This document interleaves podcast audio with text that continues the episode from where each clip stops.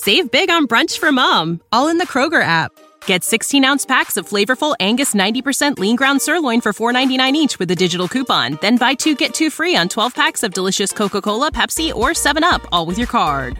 Shop these deals at your local Kroger today, or tap the screen now to download the Kroger app to save big today. Kroger, fresh for everyone. Prices and product availability subject to change. Restrictions apply. See site for details.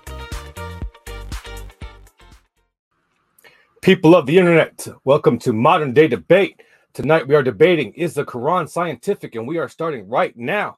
I am your host, Kaz of the Atheist Edge, and I am joined tonight by Nadir Ahmed versus Ghalib Kamal. Each person tonight will get 12 minutes of opening statements, followed by 45 minutes of open dialogue, and then 35 minutes of Q&A. And leading us off tonight will be Ghalib. So Ghalib, at your first word, I will start the timer. You're muted, by the way. Can you hear me? Can you share my screen, please? Sorry, I was on mute. Sure. Can you please share my screen? Yeah. There you go. So, is Quran scientific? It's a very good question, because Quran is one of those books which is, revered by and respected by a lot of people around the world, more than, 1.5 billion, between 1.5 billion to 2 billion. So what is basically a scientific fact? Scientific fact is basically a hypothesis or a prediction that has been confirmed repeatedly through observation and experiment. And whenever we talk about scientific facts and scientific theories and hypotheses, we talk about testability and falsifiability. So if any scientist makes us a claim, they give us a hypothesis or a scientific, theory, then we can test it through an experiment, and that is basically testability. So one can make claims that can be testable and that are not testable. So usually the claims which have a scientific nature are testable, and we can come up with something scientific about those claims. And this is how it goes. So we can test them through an experiment or an observation. Then falsifiability is that whenever we have a claim that falls into the domain of science, then whenever you make that claim, you also give a condition in which that claim can be falsified. So this is how it is. But Quran gives us many vague statements. There are a lot of verses that Muslims think give us some scientific knowledge into our cosmos or of our universe or the nature. But the problem is none of these statements are scientific in nature, as they don't give us a falsifiability criteria, or a testability is not provided for. A testability criteria is not available for any kind of Quranic statement, and that does not only fall to Quran, it is correct for all the other religious books as well.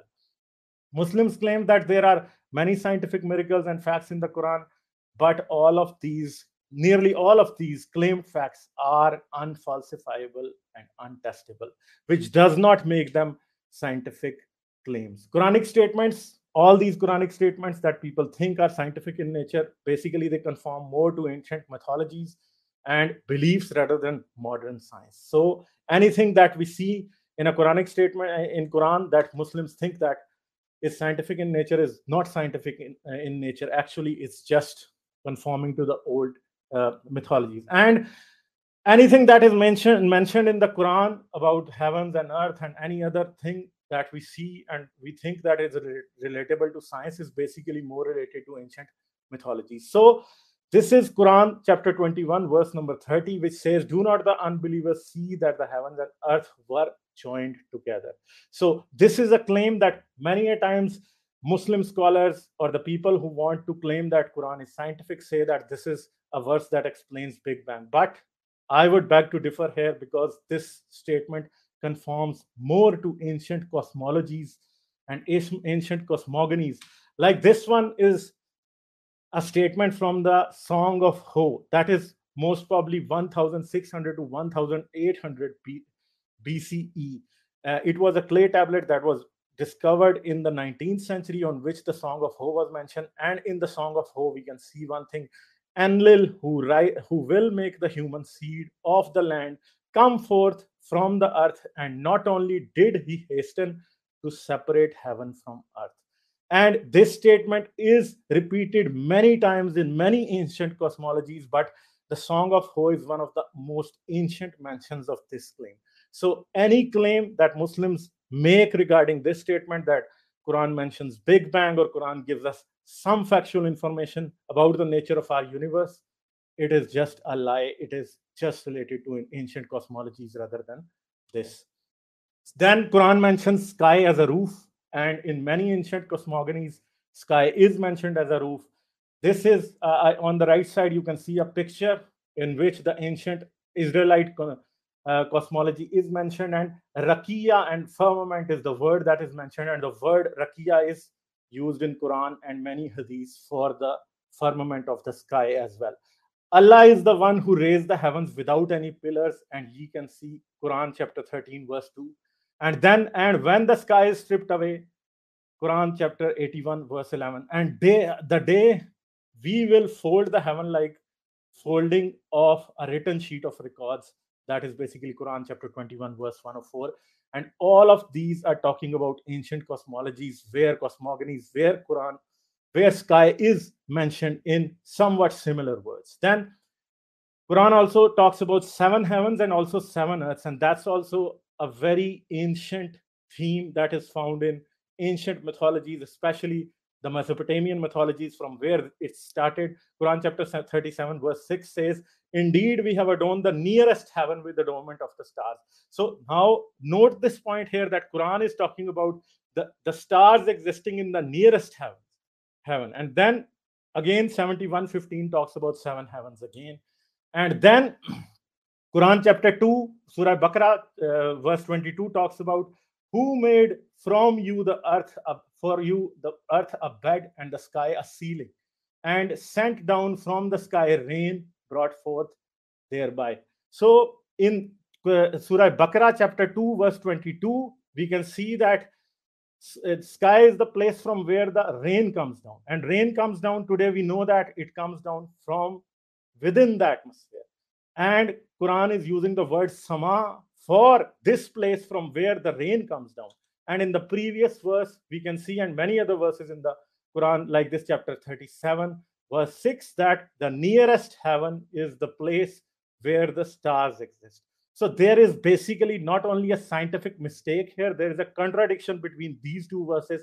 At one place, Quran is saying that the sky is the place from where the rain comes down, and on the other place, it's saying that the nearest heaven is where the stars exist. So is the nearest heaven the place where the clouds and the rain comes down, or is it the place where the stars exist? Because this is a big question, and even there are a lot of other paradoxes that can be found in the definition of sky in Quran that we will discuss further in this debate. So then we have again chapter 37 verse 6, "Indeed, we have adorned the nearest heaven with the adornment of stars." Again, the nearest heaven is where the stars are. Then in chapter 22 verse 46, so have they not traveled through the earth and have hearts by which to reason and ears by which to hear? So Quran says that it is the heart that a person reasons with. Today we know that it is the brain that people reason with. And even in the ancient Greece, people knew, some of the philosophers knew that brain is the place where is the seat of thought rather than the heart. But Quran continued this even 1,000 years after the Greek philosophers pointed this out and hinted at this. Then again, we see Quran says that meteorites are missiles that are fired at the evil spirits that go and try to hear what is happening in the sky. And again, we talk about the nearest heaven from where these meteorites are coming down. And again, there is a contradiction between this and that verse. So then again, Quran talks about in chapter 34, verse 9, that pieces of sky can fall down on people, which is quite stupid, because we know that sky is not a solid thing, and what we see in the blue color that we see during the day is basically the refraction of light happening because of the water vapor in in the atmosphere. And again, you know, Quran thinks that pieces of sky can fall down on people, which means that Quran says that sky is a solid thing. And then there is a verse in the Quran. Sorry, I forgot to mention the verse number here. And we certainly sent our messengers with evident proof, and we sent down the scripture, and we sent down iron in which there is intense force and benefit for humanity, and that Allah may know who supports him, his messengers. So here Quran is claiming that all the iron on earth came down from the sky. But this is also an ancient belief that was even held by the ancient Egyptians. The ancient Egyptians said the name for iron in ancient Egyptian language is basically the metal of heaven. And there was a common theme that can be found in the pyramid texts and in the pyramid tablets, and that speaks that Pharaoh would ascend into the heaven by splitting through the metal sky. And this is pyramid tablet 257. It is also mentioned in pyramid tablet 469, pyramid tablet 584. And similarly, it speaks again in a lot of other tablets about the king, the pharaoh, pushing through the iron dome of the sky and ascending to the heavens. And there it also talks about an iron door in the starry sky. That is also mentioned in pyramid tablet number 757 and pyramid tablet number 669. So all of this is mentioned there that we can talk about, and anything that is, most of the things that are mentioned in the Quran, and Muslims think that this is very scientific. All of these verses do not have any basis in modern science. Rather, all of this is based in ancient cosmologies, and all of these words that we see Quran saying, okay, we separated the heaven and earth, and the iron descended from the sky, and stars are shot as missiles onto the jinn to protect what is being talked about in heaven. All of that is coming down from these ancient cosmologies. Some of that is also copied from these ancient mythologies into the Bible. Then it comes down to Quran. So all of this is connected. The religion of yesterday is basically the mother of religion of today.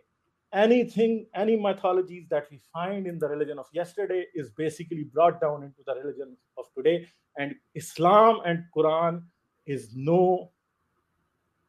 basically falls under the same umbrella of these ancient cosmologies and cosmogonies. So most of the scientific claims that Muslims make about the verses of Quran are not scientific at all, but rather ancient cosmologies. That's all I had. Thank you. All right. Thank you so much, Ghalib. And we will turn it over to Nadir for his 12-minute opening statement. Nadir, at your first word, I will start your timer. Thank you so much. Thank you for that presentation. So basically, he's just to get started, he said, look, Quran is not scientific because you see similarities between the Quran and what he calls ancient mythologies. But the Quran has already explained that.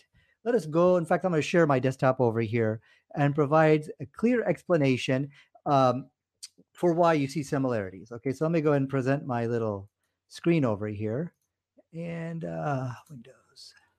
There you go. All you have to do, Ghalib, is just pick up the Quran and read the explanation inside Surah Nahal, verse number 36. It says over here, and certainly we sent to every nation on earth a messenger. So that messenger came with a message, and that message has now fragmented into the different writings of people.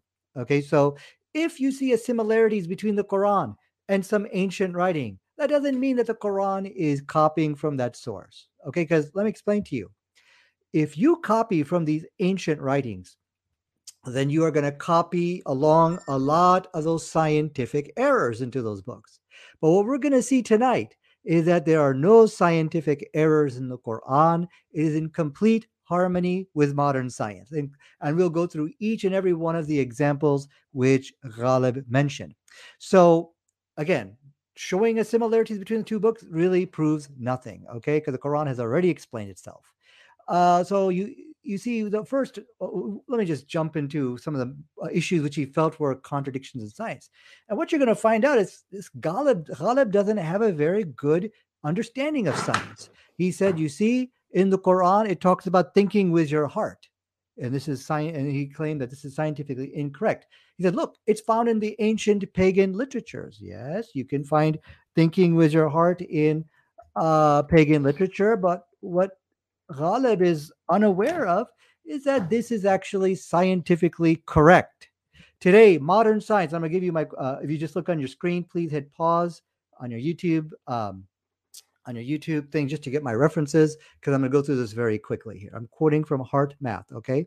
It says over here, the heart brain neural circulatory enables it to independently of a cranial brain to learn, remember, make decisions, and even feel sense.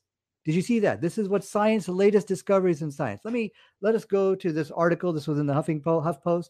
It says, what really is fascinating is that the heart contains a little brain of its own. Yes, the human heart, in addition to the other functions, actually possesses a brain. Can people think with their heart? Scientists have confirmed that this is absolutely true. Now, Ghalib mentioned in one of his videos, well, what do you have to say about heart transplant? Now, this is going to kind of freak you out. So let me just quote just straight from the references over here, okay? This is from PubMed. This is from the government website over here. This is a very prestigious medical reference which I'm presenting to you here. People with heart transplant have reported that they have discovered personality changes following heart transplantation, which have been even reported for decades, including the accounts of the acquiring the personality characters of the donor of the heart. 4 categories of personalities changes, and it goes on. But basically what it's saying is that they acquired the memory, the personality of the donor of that heart. I talked to a cardiologist about this, and he was like, yeah, actually, I know about this. He said that one of his patients actually told him that when he got a heart transplant, he said it felt like he got the soul of his donor. So as we can see, what Ghalib is presenting as scientific error, it's just copying from pagans. Actually, the pagans got it right. Science has now confirmed what the Quran, what the Quran has been saying here. He said, okay, you see, the Quran is wrong because it says that the earth has a ceiling. Therefore, the Quran is wrong. Then what does Ghalib have to say about scientists telling us that the earth has a ceiling? As we see from the following article, Astrobiology magazine, life on earth, what?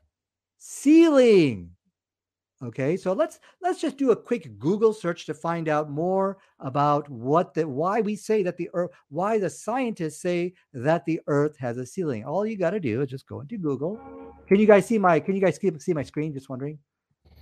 Yes, we can still see it. Okay, awesome. So wait of the atmosphere. There we go. About 5.5 quadrillion tons. I think that's a pretty big ceiling. So once again, we see Ghalib, and it's not just Ghalib, but all of these atheist people who try to criticize the Quran. They printed many articles. The Quran is contradicting science. But what we are seeing here is that the Quran is in word-for-word agreement with modern science. So as we can see, there is no contradiction over there.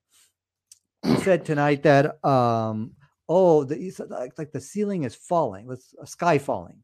This can't happen. This can only happen if the sky is solid or something like that, I believe was what he said. What does Ghalib have to say about live science asking the exact same question in the Quran? What if the sky fell? Well, of course, we know that the sky is like, what, 5.5 quadrillion tons. That's the weight of it.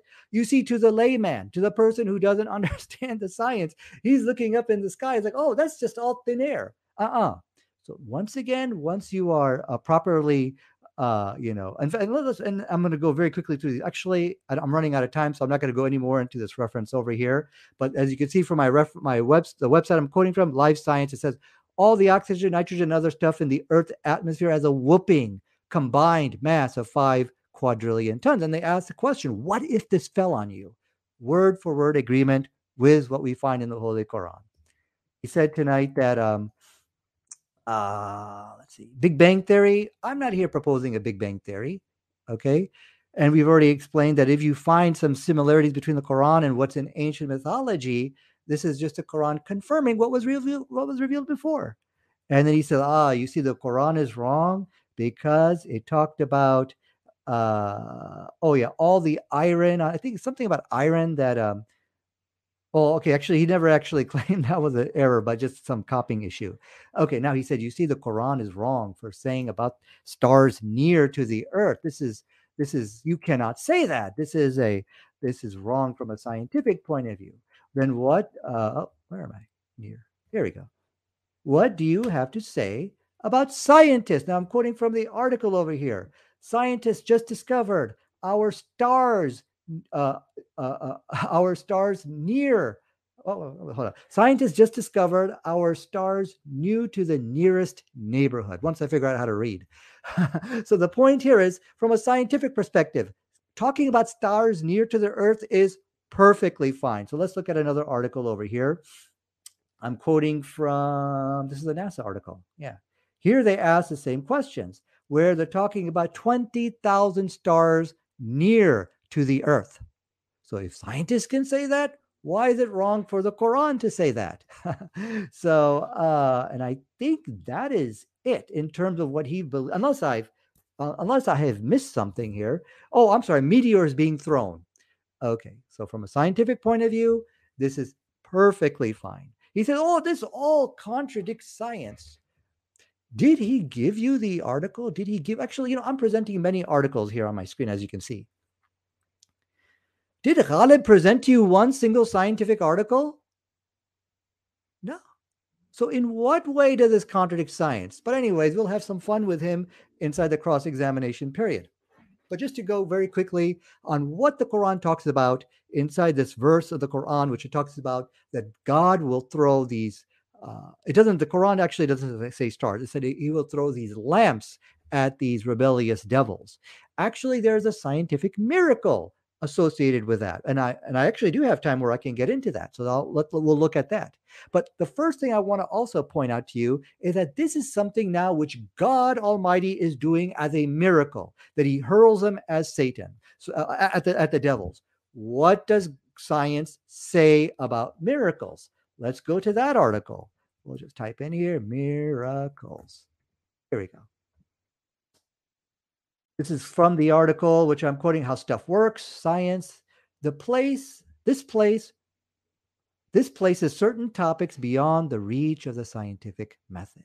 It's talking about miracles. Science cannot prove or refute the existence of God or any kind of supernatural entity. So when you say a God is hurling something at a devil from a scientific point of view, they're saying, look, we don't deal with these things because you're talking about gods, goddesses. No, that this is where science is limited. Let's read another article from a scientist. This is coming from the Irish Times. He wrote a very good article in here. This is from Dr. William Revile.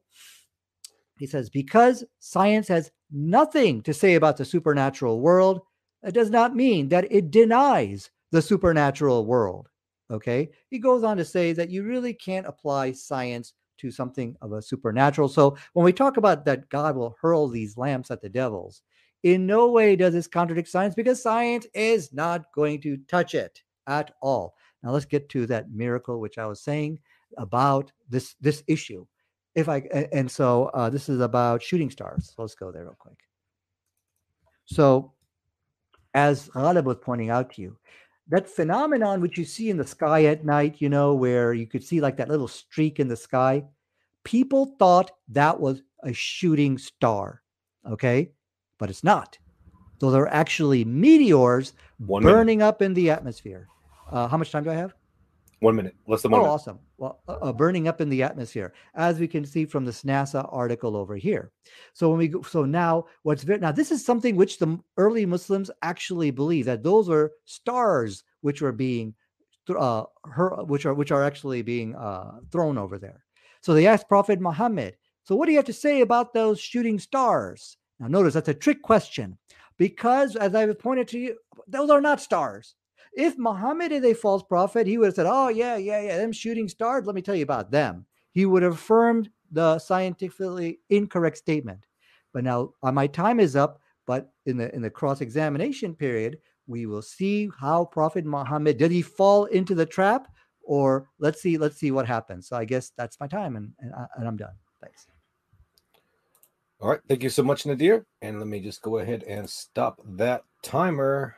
And we are about to kick it into the open discussion, ladies and gentlemen, but I want to let you know, especially if it's your first time here with us at Modern Day Debate, that we are a neutral platform hosting debates on science, religion, and politics, and we want you to feel welcome no matter what walk of life you're from. So if you have a question or comment for one of tonight's debaters, please fire it into the old live chat and be sure to tag me at Modern Day Debate. Super chats will go to the top of the list. All we ask is that you please keep it civil, and that goes for the general discourse in the live chat as well. Please attack the argument and not the person.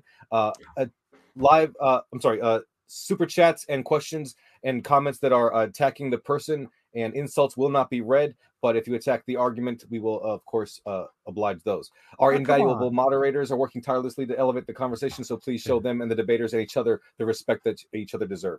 Our guests are linked in the description below, so whether you're listening on YouTube or via the podcast, if you like what you're hearing, please feel free to check those out. So click those links right away. Hit the subscribe button because we have plenty more debates coming your way, and you don't want to miss those out. So on the 23rd at 5 o'clock, we have King Crocoduck and David McQueen. That's going to be coming up. Really juicy debate. You don't want to miss it. And with that, we're going to go ahead and kick it into the open discussion.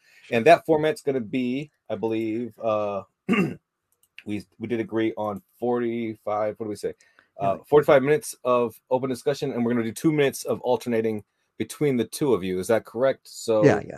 I am going to adjust this clock real quick because that's a 2 right there. So I'm going to start the timer at your first word, but I'm going to also have another clock going that's going to be keeping track of your individual times. Who's going to go? I guess since Ghalib went first in the opening statements, we'll let Nadir take the first word.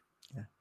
Okay. So unfortunately, the moderator said attack the arguments, not the person. So we took all the fun out of this. Oh, well.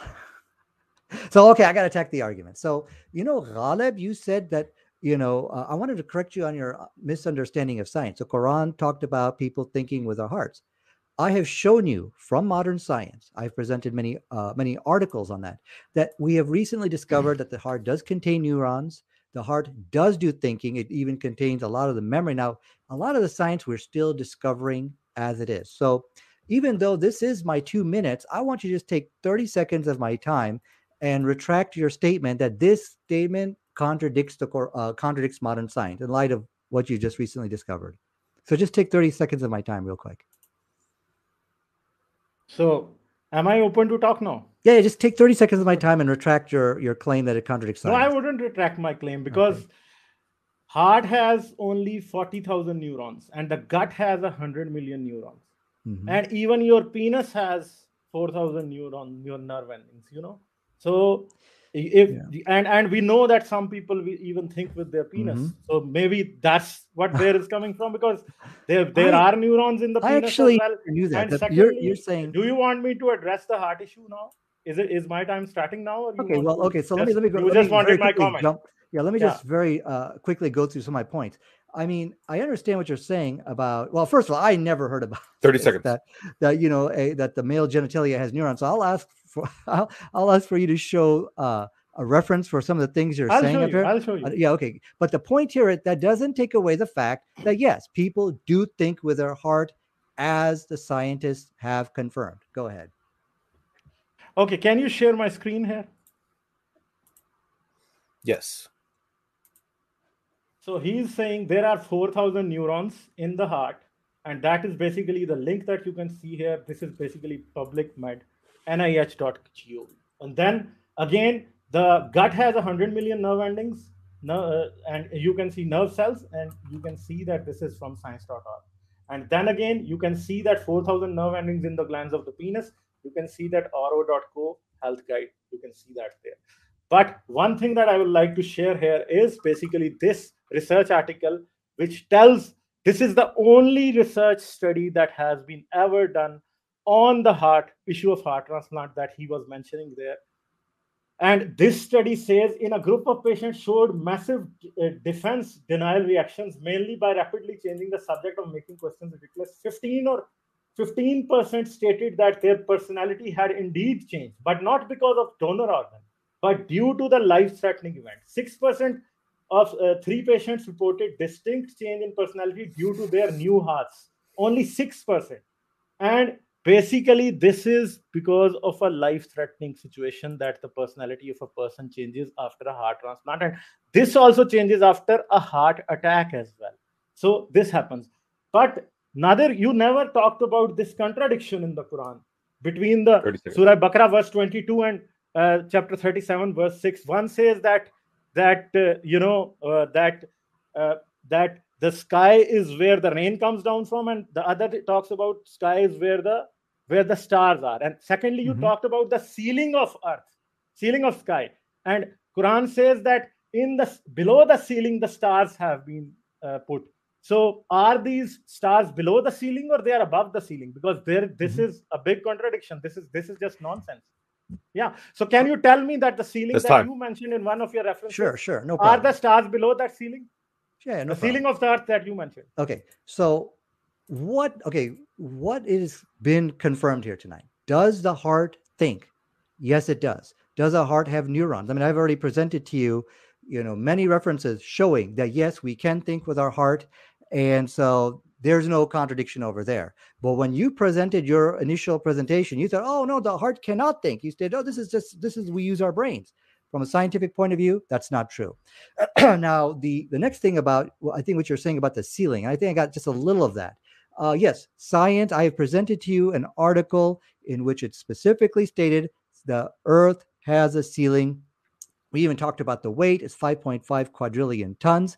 They asked the same question. What if the sky fell on the earth? Now, where is when the Quran said that the earth has a ceiling, science says the earth has a ceiling. Where is a contradiction in any of that? Okay. Should I talk now? Just take 30 seconds of my time to answer. You are talking about at the top of the atmosphere being the ceiling. Right? Yeah, I mean, it could be anything. Yeah, there is a ceiling up there. And what you are saying is actually scientifically wrong, and it has already fallen down on the earth. Why? Because all the atmosphere that is above you is putting 1 kilogram of weight on you. So if you are saying it has already fallen down and no one has died because of that, because the weight of the whole atmosphere is on my shoulders and your shoulders. As well. Okay. So, the issue here is, so you are admitting the sky does have a ceiling. You do admit that the sky can fall on you. Okay. That's all I wanted to hear from you. So now I missed the point. I'm sorry. I guess my time is up. I missed the point about what you feel is a contradiction. So can you please very quickly go through what you were just mentioning like a couple of minutes ago and show me what you felt was a contradiction? Sorry about that. And go real slow I can catch up. Go ahead. So the contradiction I already told you is between the verses that say that sky is from where the stars are. And in another verse, the Quran says the sky is from where the rain falls down. Okay. So basically this is a reply to his question. So my time should start after that. Okay. So then he's talking about... Hold on. Wait. Yeah. I'm pausing the time. Is that okay with you, Nadir? Yeah, go ahead. Okay, I will pause the time until you answer his question, and then I'll push play on your time once you begin answering. Should I go or? Now it's my turn. I'm sorry. Hold on a second. Let's just clarify. He wanted to answer your question and then begin his time after he's done answering your question. Yeah. Is that all right with you? Yeah, fine. Okay, go ahead. Okay, then one thing that I told you was that there are 100 million neurons in the gut. Do you think with your gut? You don't. There are even nerve cells in the penis. You don't think with your penis. In the same way, you don't think with your heart.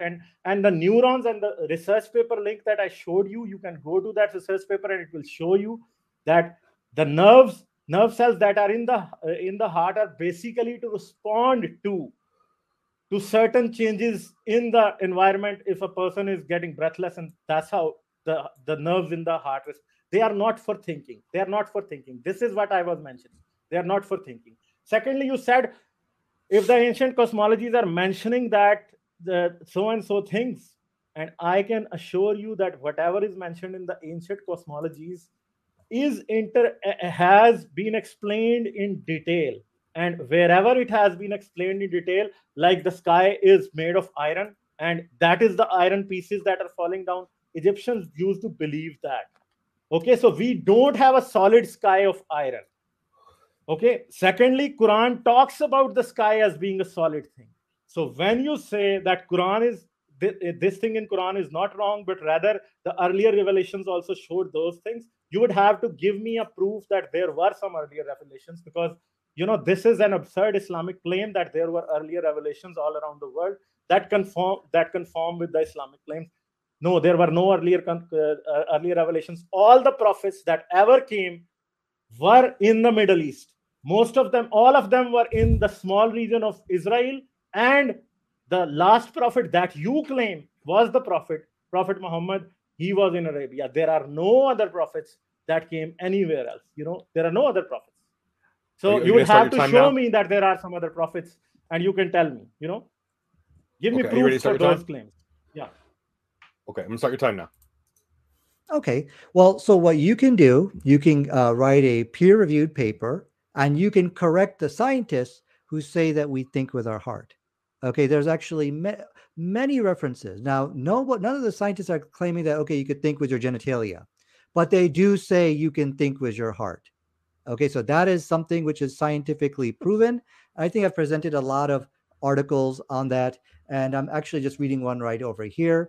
Cardiac consciousness, can we really think with our heart? Whether neurons exist in other parts of the body is irrelevant. The question is, can people think with their heart? Can it store memory? Can it do the things which I've quoted for you? Yes, it can. Now, you said that the Quran is talking about a solid... oh, can you guys see my screen, by the way? Yeah, one second. No, one second. Let me edit now. Go ahead. Yeah. So I think you mentioned that the Quran is talking about a solid sky. If the Quran explicitly states that there is a solid sky, the Quran is wrong. Simple. All you have to do is produce a verse anywhere in the Quran where it says that it is a solid sky. Scientists have already confirmed that Earth has a ceiling, and it's really, really heavy. And yes, it can fall on you. Okay, so I still have not seen where there's any error in what the Quran is presenting. It's actually all pretty much agreeing with science. And then you try to brush off the claim about Quran is confirming what was sent to the other messengers. This is absurd. Okay, but this is a logical fallacy of ad ridiculum. If we are to talk about what is absurd, we can talk about a lot of absurd things about atheism. Now you asked about the contradiction about sky. So the word there is sama. Sama actually has two meanings. It can refer to the immediate sky up above, but also you'll see the word sama mentioned in the Quran is talking about this above domain, above the earth. So there's two meanings there, and I think that's why you're seeing a contradiction there. Ghalib, it's your turn. Yeah. So basically, the link that he's showing is not a peer-reviewed, you know, journal. What he's saying that is basically a peer-reviewed journal that is not a peer-reviewed journal at all.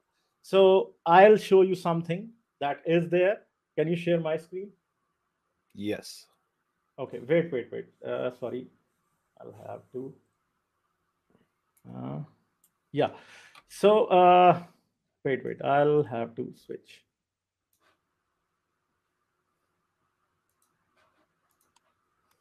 So there is this article addressing, my God, it just goes off once again. Sorry, can you just let me adjust this and not count the time right now? Because what's going on? I'm sorry, one second. Yeah, I will have to share my screen once again because something's going on with StreamYard. One second. Can you?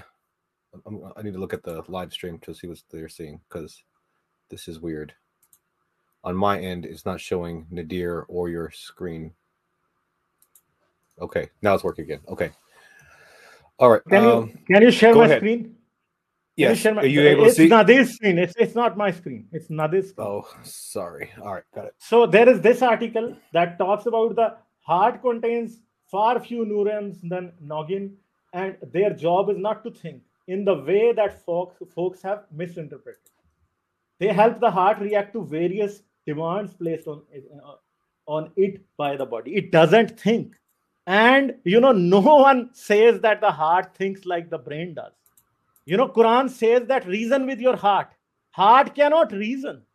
You know, heart can only perform some very preliminary neurological operations. That's all. It does not think like the brain.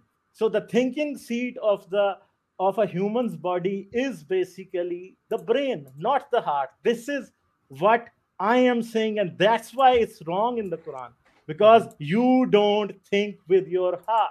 You think with your brain. All the analytical thought, the mathematics goes in your brain. When a person is doing mathematics, you can put them under an MRI machine and you would see that there is a neurological activity that is happening there. When they are thinking, when they think about things, there's neurological activity that is happening there. When you speak, there are speech centers in the brain, Wernicke and Broca's areas that light up, but nothing lights up in the heart. You know, heart is just pumping blood. It's just a pump. And then I told you, and he doesn't understand the idea of this, that there are more neurons in the gut, and you don't think with your gut.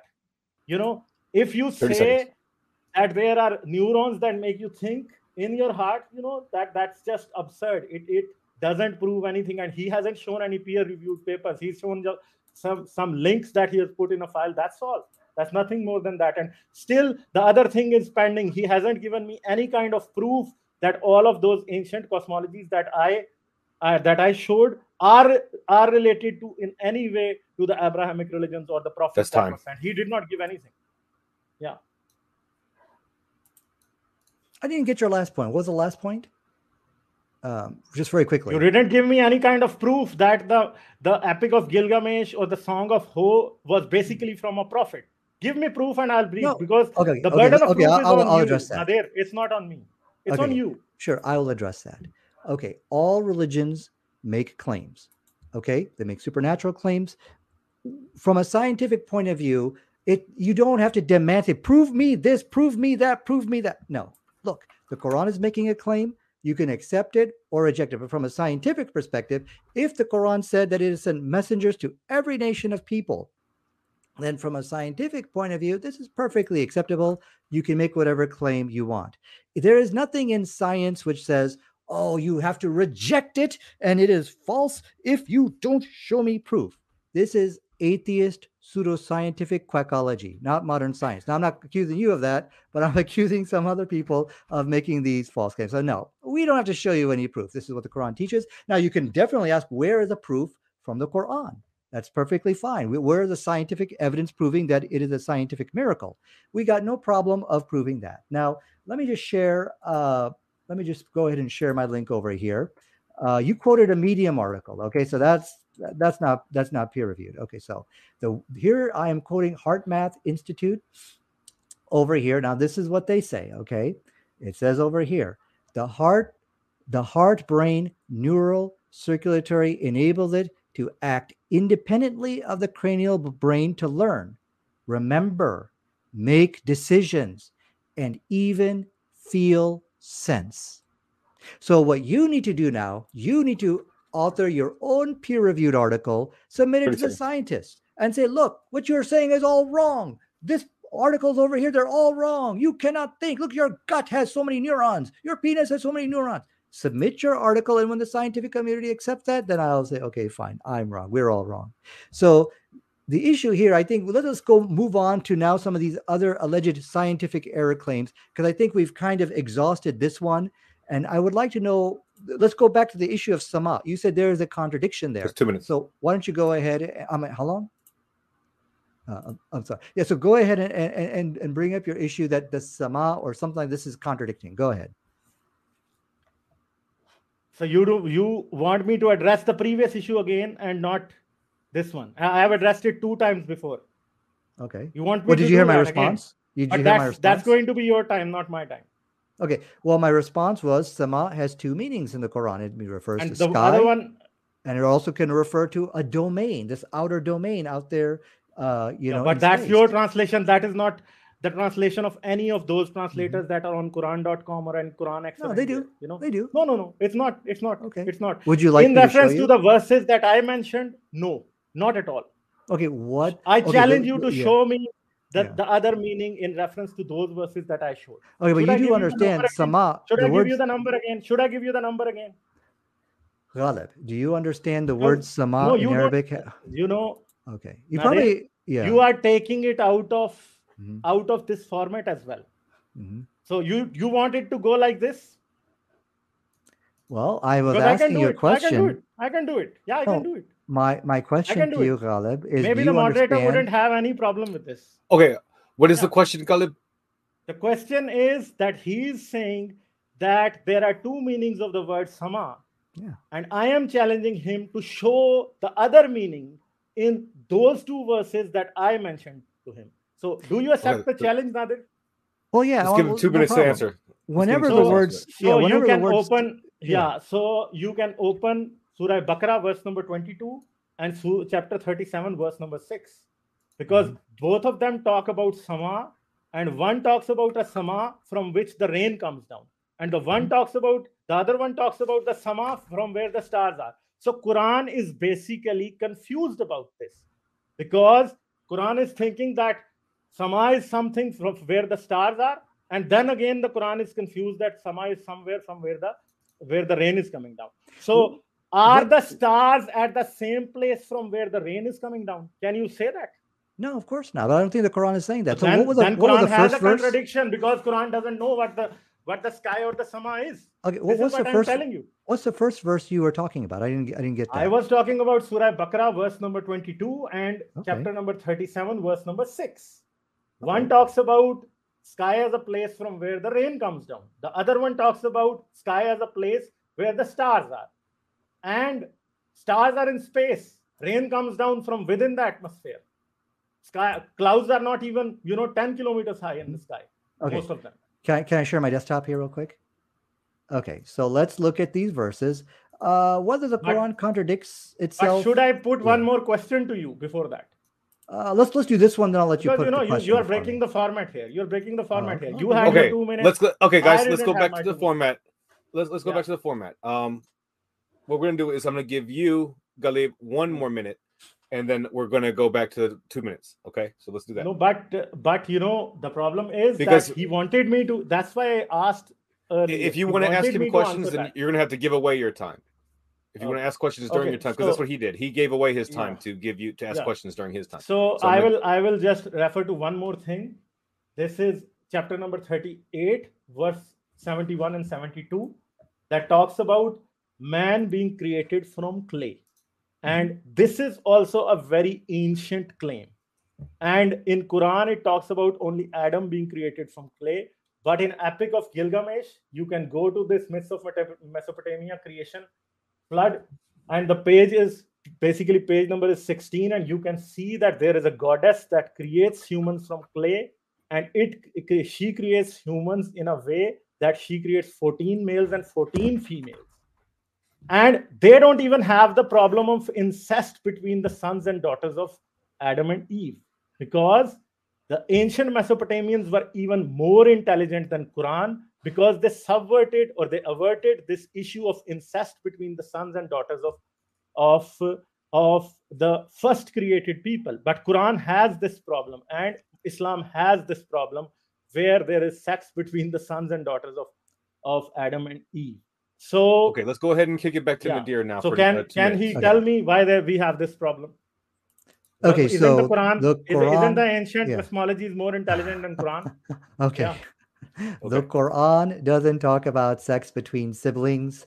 There's nowhere in the Quran which it talks about that. Let me go ahead and share. Can you guys see my screen? Now we can. Oh, can you see it now? Yes. Okay, so here's the verse which you quoted. As I was telling you, you asked me to. You put some challenge before me. Sometimes sama can refer to sky. Sometimes it can refer to just this heaven, this realm above our earth. Now, here is this website. It has 62 different translations of the Quran. Let's Control F, S-K-Y. Yeah, some of them translated as sky. Let's Control F and go to heaven. Yeah, some of them do translate it as heavens, which is I'm trying to point out to you that you will find in the translations, as you can see in front of you, sometimes it could refer to sky, sometimes it can refer to heavens. Now, that was chapter number 20, Surah 2, verse 22. What was the other verse you quoted? I'm sorry, I didn't write that down. Ghalib, can you quickly tell me what that other verse was? The other verse was, this one is the Surah Baqarah. So other is chapter 37, verse 6. 37. Okay, verse 6. Okay. Well, okay. Well, I want to go very quickly once I get this verse up here. Okay, should I show it for you? Should I show it for you? Should I show it for you? So, once again, we see the same issue. Sometimes it's called heavens. Some of the translators refer to it as sky. So, it has this interchangeable meaning. Now, these are 62 different translations, and that's my point to you. So I don't think there's any contradiction there. But going back to your point about the clay, this is actually, from a scientific point of view, is acceptable. There is an article over here. This is a Daily Mail article. I should have went to the actual reference here. It says, new theory is that clay is a breeding ground for chemicals, which is absorbed like a sponge, which eventually leads to proteins and DNA forming. Here, some scientists were actually pointing out that the Bible is right about us being originated with clay. But like I said, my time is up. I have more to say about this, but I'll go ahead and let you respond. Okay. But still, you are still stuck at that point. You are talking about sky and heaven, and you're trying to differentiate between sky and heaven. Quran does not differentiate between sky and heaven. And the words sky and heaven are not used in Arabic. It's sama. How do you differentiate that one sama means sky and the other one means heaven? And even in English, both things mean the same thing. It doesn't make a difference. The claims that you made, all these solutions that you tried to give, do not make any difference in that way. So still, the problem is still there. It's not going anywhere. It's still there. You haven't been able to answer this. And now you are showing us some Christian websites, and you're mentioning evangelical Christians as, yeah, this is what you're doing, Nadir. This is what you're doing. You're not showing us any peer-reviewed papers. And then you're saying that, okay, clay gives life. Okay, yeah, there are microorganisms. You know, humans are not created from microorganisms. Humans are, and you say, your Quran says that humans are made from clay. And it also talks about man being created from clay, and then everything following from that. So it does not give us any specifics. Secondly, you talked about that, how do you confirm things? So, and you said that there were some scientific things in the Quran, but the problem is, what is the falsifiability criteria for Quran, and what is the testability criteria? There's no criteria. All these verses that you are telling is just claims, and the burden of proof is on you, not on me. Not on me.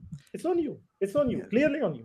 So give us proof that these two skies, the skies that one from which rain comes down and the other one that is where the stars are, give us a difference between them. Mm-hmm. Okay, so I think the burden of proof is upon you to show that there is a contradiction. The burden of proof is upon you to show that one is referring to only sky and can never refer to anything else, never can refer to heavens.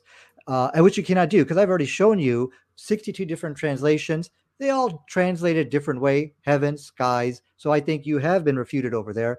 The burden of proof is not upon me to do anything here. Okay, well, and this is kind of referring to, does the Quran contradict itself? It's a little bit off of science. I don't mind doing it, but I want to get back to this issue of modern science. So the article, actually, the Daily Mail is just your general news article, okay? That is not a Christian website. But the main problem, that's not peer reviewed. The main problem is what you are saying is when Allah talked about He created Adam from clay. This is talking about a miracle. Once again, a miracle is something which is supernatural, which we, as I've shown you from the references, it does not. We cannot apply science to miracles. Only fools do that. The issue about who Adam was. Adam was a miracle created by God.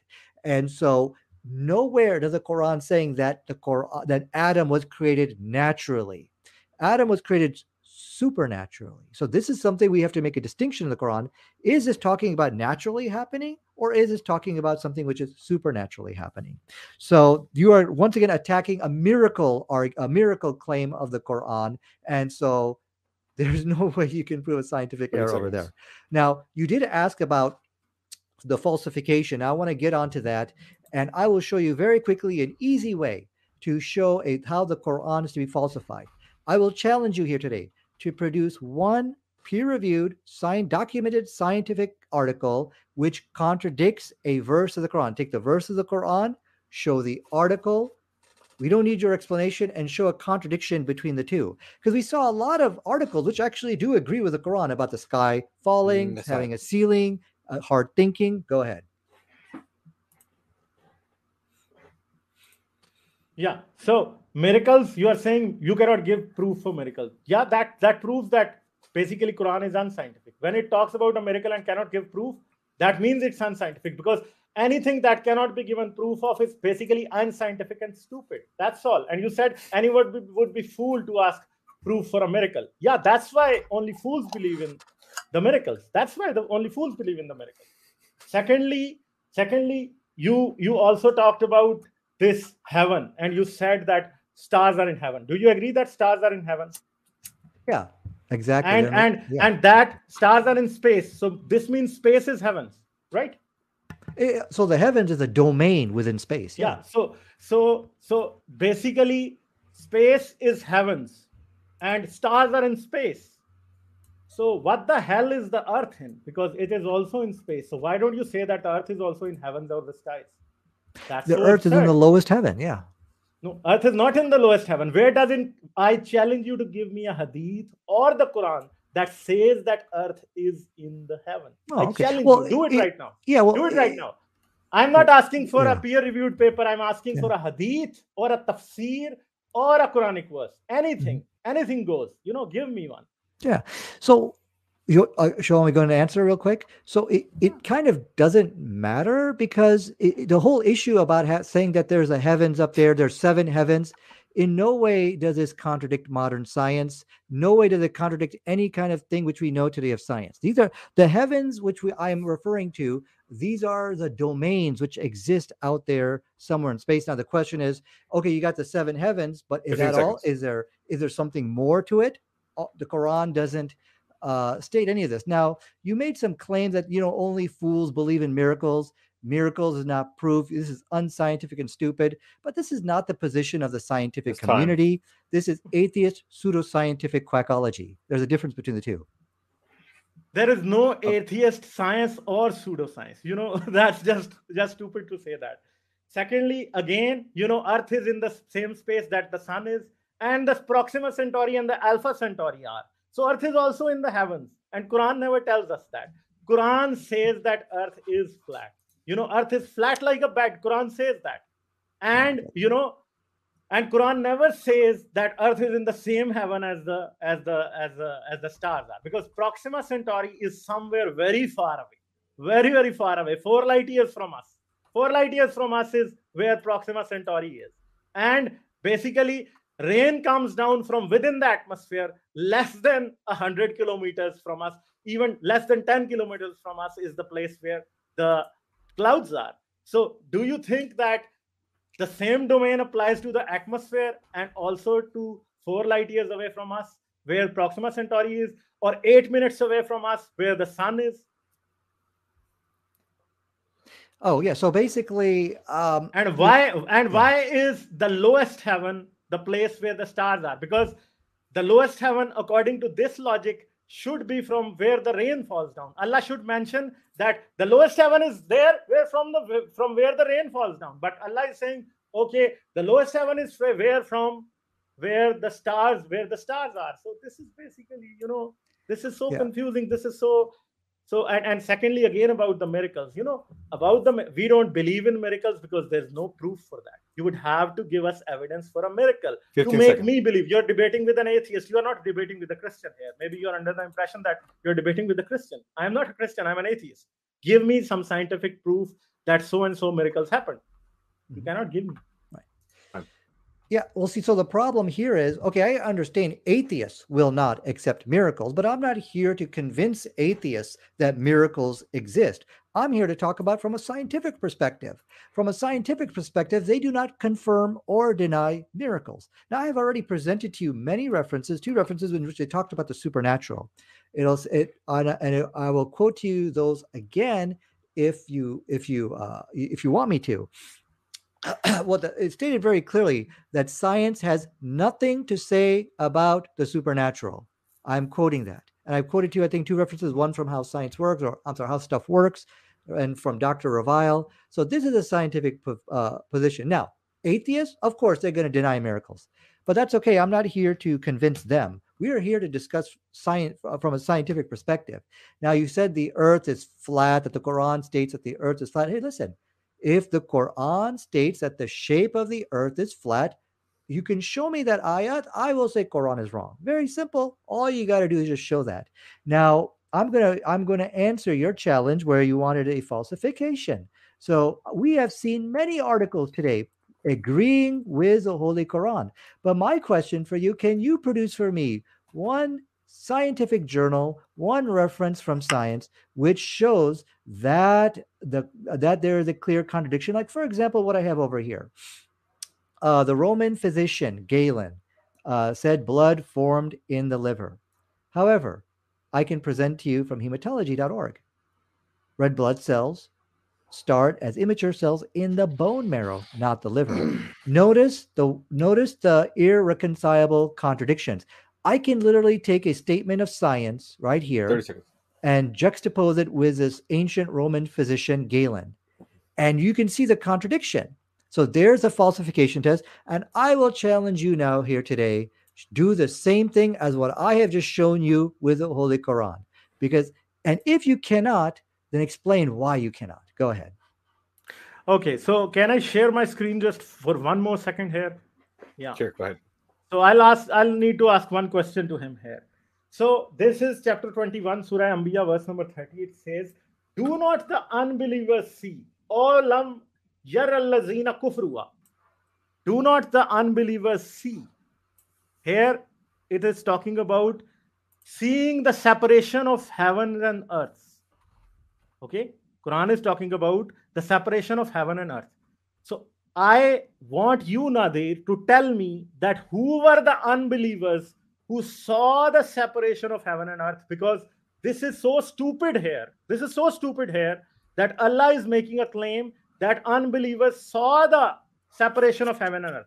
Allah is making a claim that Abu Jahl and Abu Sufyan and all the unbelievers in Makkah and Medina had seen, or some other unbelievers had seen, the separation of heaven and earth. So can you give me a rational explanation of this? Because this seems to me an extremely absurd and stupid claim. Just an extremely absurd and stupid claim. This is why I say that Quran is not scientific. It talks nonsense. If a person would say that, if I would say, Nadir Ahmed, didn't you see the separation of heaven and earth? And you never saw that. This means that I'm lying. So Quran is basically lying here. Quran is basically lying here. And secondly, I talked about those two verses that contradicted, explaining the two different places as sky. You know, what does the contradiction prove? The contradiction only proves that you are a liar. Because if I say in one sentence that I am a man, in the next that I am a woman, and I am contradicting one, these two statements are contradicting. They don't prove either that I am a man or a woman. They only prove, the first thing that they prove is that I am a liar. So Quran is basically telling lies in this one and that one too. Yeah, so I think referring to the last point you made, you were refuted by, I showed 62 different references, 62 different translations of the Quran. Each of them translate the word sama as either sky or it could refer to heaven. Sky or refer to heaven. So what I'm showing you over here is that, you know, the word actually has two different meanings. The word sama doesn't mean sky all the time. So you then kind of shifted the burden of proof upon me to try to prove that this can only refer to, no, that the burden of proof is on you to make to show this. But this really isn't a sign referring, you know, talking when you're trying to point to a contradiction of the Quran. Okay, and then we can have that discussion. I don't mind, but I feel that's a little bit off topic from the issue about science, about when we're trying to have a scientific discussion. Now, he tried to point out the verse that do not the unbelievers see. And he says, what unbeliever? What do they see? So what he's doing, he's trying to say, this doesn't make sense to me. Okay, that's fine. The verse doesn't make sense to you. But this is not the topic for tonight's debate. Does this trying to convince and handhold Ghalib through all these issues and say, look, this is what it really, this has nothing to do with as terms of contradicting scientific fact. I came here to discuss and debate that. Where does the Quran contradict modern scientific fact? I didn't come here to try to convince Ghalib, try to make sense of the Quran to him. We could have that discussion, but this is not the time and place for it. So I will renew my challenge to you. Remember, I have asked you tonight, show me one article, a peer-reviewed from documented scientific, which contradicts the Quran in the same fashion like how I showed you. Take the verse of the Quran, take the scientific article, show us a contradiction. Can you do that today? Please do. Quran contradicts itself. Quran proves itself that it's a liar. And the question is, that is Quran scientific? No, Quran isn't scientific. Quran is a liar. Yeah, it is. Quran follows the ancient cosmologies. Yes, that's it. And you said that science says nothing about the supernatural. Yeah, Quran, science says nothing about the supernatural, because basically whoever makes the claim, that person or that body has to have the burden of proof. That is the main scientific thing. And when you make claim that Quran is scientific, you would have to give us proof of the scientific claims that are made in the Quran. And you are saying that, give me a paper that contradicts with Quran. Quran contradicts with itself. I told you that Quran is talking about two different places as heavens. One is within the atmosphere and the other one is 4 light years away.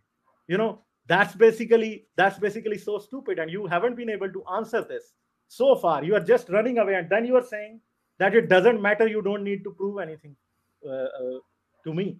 Yeah. So who do you want to prove anything to? Because there are 3 people here in this panel that are talking right now. So the moderator is there. You are not proving anything to him. He's neutral. Yeah. But you are proving something to the audience, and you are not doing that. You are not trying to prove it to them that the word heaven or the sky or the word sama in Quran makes any sense. This is my claim, that Quran is not scientific. Quran is nonsense. And that proves it, that two different parts of the universe are being are explained using the same word, and it doesn't make any kind of sense at all. That Quran is not scientific. Quran is nonsense. This is what I'm saying. Yeah. So, I think we're getting back to the point where you need to convince me that these verses, and try to make sense of these verses to you personally. That's not what I'm here for. I'm here. The reason why I have accepted the challenge for this debate tonight is because I wanted to see, where does modern science contradict the Quran, not make the Quran make sense to Ghalib. Ghalib thinks it's stupid. Ghalib said, you better show me proof for all these claims that you're making. This is atheist pseudoscientific quackology. From a quackological point of view, the Quran is wrong, I will admit. But from a scientific point of view, from a modern science point of view, this is perfectly acceptable to make claims, not having to all the time state your proof and evidence under every verse. From a scientific point of view, this is perfectly acceptable. There's no problem that they have with this. You had a problem with science saying nothing about the supernatural. Now, what you are doing, you are actually attacking the science itself. Okay, you are trying to improve. You're trying to impose atheist pseudoscientific dogma on the scientific community here. But so let it show for the record tonight. I have repeated my challenge 3 times. Show me in the Quran where it contradicts documented scientific fact. Ghalib was not able to do so. Okay, and this is something very unusual about the Quran. We see a lot of verses which do agree with science. Sky has a ceiling. We talk about skies falling, things like that. We could see word for word agreement with modern science. But I will repeat my challenge for the last time. Show me, just give me a peer-reviewed or some kind of scientific journal. Take it and juxtapose it with the Quran, like how I just did, with that statement of the one guy. And show me a contradiction, Ghalib. Don't run away. Don't talk about this doesn't make sense to me. This is all stupid. I want you to show me that, please. Go ahead. The mic is yours. Yeah, I showed you word for word similarities between Quran and the ancient mythologies. So when you say that this is atheistic quackology, no, this is not atheistic quackology. Atheism does not have, any say in science. Science is something that needs proof. And when you say Quran is scientific, you would have to give us the proof for Quran. And you don't give us the proof for Quran. You're running away from giving us any kind of proof for Quran. You're not giving us any kind of proof. And you are failing to understand that if a book contradicts within itself, then that book is basically proving just one thing, that it's a liar. That's all. Secondly, the burden of proof is on you, that you have failed to give us any kind of, you say that, okay, such and such thing is a miracle, and that's all. Man created from clay, that's a miracle. You cannot give us any kind of proof of that. Yeah, that any kind of proof of that wouldn't be possible, because that's just a lie, copied from the ancient mythologies that I showed you on the screen. And you are asking me that show me, contradiction between modern science and the Quran, but I showed you similarities between Quran and ancient mythologies. Those ancient mythologies were written by people who were stupid, did not know anything about science, and Quran follows their example. It is not giving us any kind of scientific proof for what it says. It doesn't give us scientific proof that, yeah, there are missiles that are being shot at jinn. What kind of proof would you give me for that? Give me a proof for this. And secondly, all the rocks that are roaming around in our solar system, basically, most of them have been mapped. And there are near Earth asteroids that we can see shooting by us. We can see long tails of them. But all of their paths have been mapped. So human beings are basically predicting that now a jinn is going and a rock is following it. This is what is happening with Halley's Comet all the time.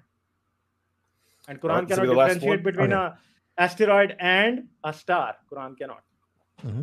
All right. Yeah. This will be the last round, and then we'll let Nadir, you'll have the last word, and then we'll go ahead and move to the Q&A. Go ahead. Okay. Yeah. So to answer your question about showing proof for the Quran, why the Quran is a scientific miracle. Yeah, you're right. I didn't really get into that tonight. I tried to start, but unfortunately I never got a chance to finish. So the only reason why I'm not showing you any proof is because I just kind of got bogged down answering all these other objections. But Ghalib, if you like, you can definitely invite me again for a debate on, is the Quran a scientific miracle?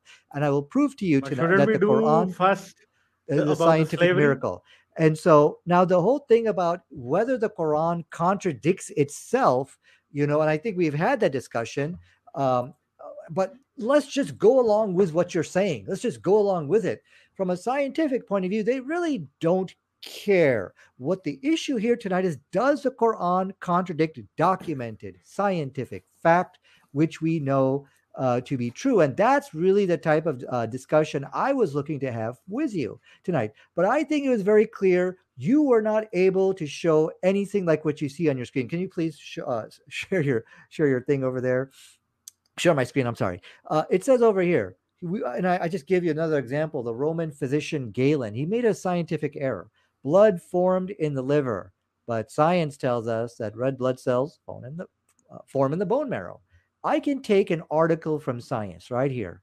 I can compare it with a statement from the Roman physician. And I can show, or any book of antiquity, actually. And I can show a contradiction between the two. But you will never be able to do that with the Quran. So when you say, but I showed you that there's similarities between the Quran and ancient works. Okay, but what the problem is, if you're copying from ancient works, you're going to commit mistakes like you're seeing on your screen over here. You're going to copy their scientific errors into the Quran, and you'll be able to answer the challenge, which you are not able to do so tonight.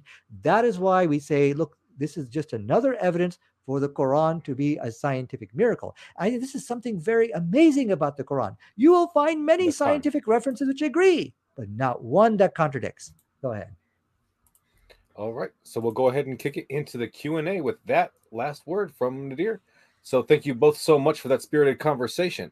Let me just go ahead and get the timer ready. And with that, I just want to let everybody know, thank you so much for the questions. We do have a little bit more room for the super chat. So if you do have a super chat and you want to make sure that your question gets asked to the debaters, then go ahead and send me a super chat now.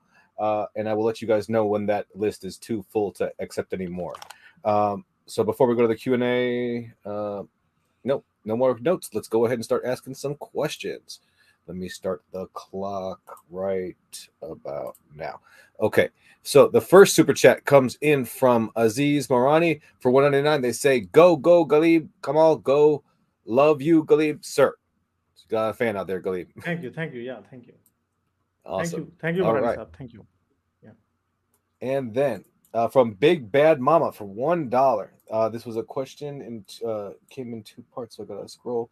They say, Nadir, do you believe that earthquakes, blizzards, hurricanes, and other destructive natural disasters are a punishment for the people they... move this over. But the people they affect, like the Quran says. Yeah, it's very possible. It could. Now, there could be many. It could be a test, could be a punishment. So there's a couple of ways you can interpret that. But I think what we have seen from tonight's debate, from a scientific perspective, the Quran is in complete harmony with modern science. There is no contradiction. Now, definitely, atheists have their own personal beliefs, and definitely the Quran contradicts their personal beliefs, but not from modern science. Yeah, should I answer it? Got it. Yeah, so basically earthquakes have nothing to do with the sins of anyone, because there was a big earthquake that happened on 8th of October 2005 in Pakistan, in one of the most poorest places in Pakistan, that, it should have happened in some very sinful place on the planet. I don't want to name any place, but it should have happened somewhere else. But it happened there. Why it happened there? Because there are a lot of huge faults and fault lines going through the tectonic plates there. There's this subduction zone of Indian plate going under the Eurasian plate in the northern region of Pakistan, and it causes a lot of earthquakes in this region. And every 100 years, we have huge earthquakes in Pakistan because of this, because of all these fault lines that run in this area. And Quran and Islam does say that earthquakes are because of sins. There are a lot of hadith there that say that in which the Prophet said that the earthquakes come because of the sins of people, but that is basically a scientific mistake, and it doesn't happen because of that. And Nadir, you were saying that there are a lot of I haven't been able to show you any contradictions. I gave you one contradiction. Between the two verses of Quran, you haven't been able to say anything about that. Yeah. All right, let's let Nadir have the last word there, because it was his question. Yeah. So as I said, it could be because of the sins, or it could just be a test. So and just because the Quran said, look, some people were punished because of their sins, that does not negate the science which is actually causing these things to happen. No one ever interpreted the Quran like that. And as far as your last point about the contradiction, you are trying to show internal contradictions within the Quran. As I said, we could talk about that. What's wrong about that? I don't have a problem talking about it. But what I wanted you to show me an external contradiction between the Quran and documented scientific fact. And that was a challenge which you did fail tonight, as we have all seen. Okay, let's move on. From UBI for 10 euros, I think. They say, those articles about the heart have been taken out of context.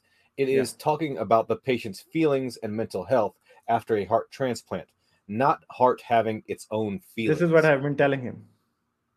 Well, the article is stated very differently. I've read it word for word. I can read it to you again.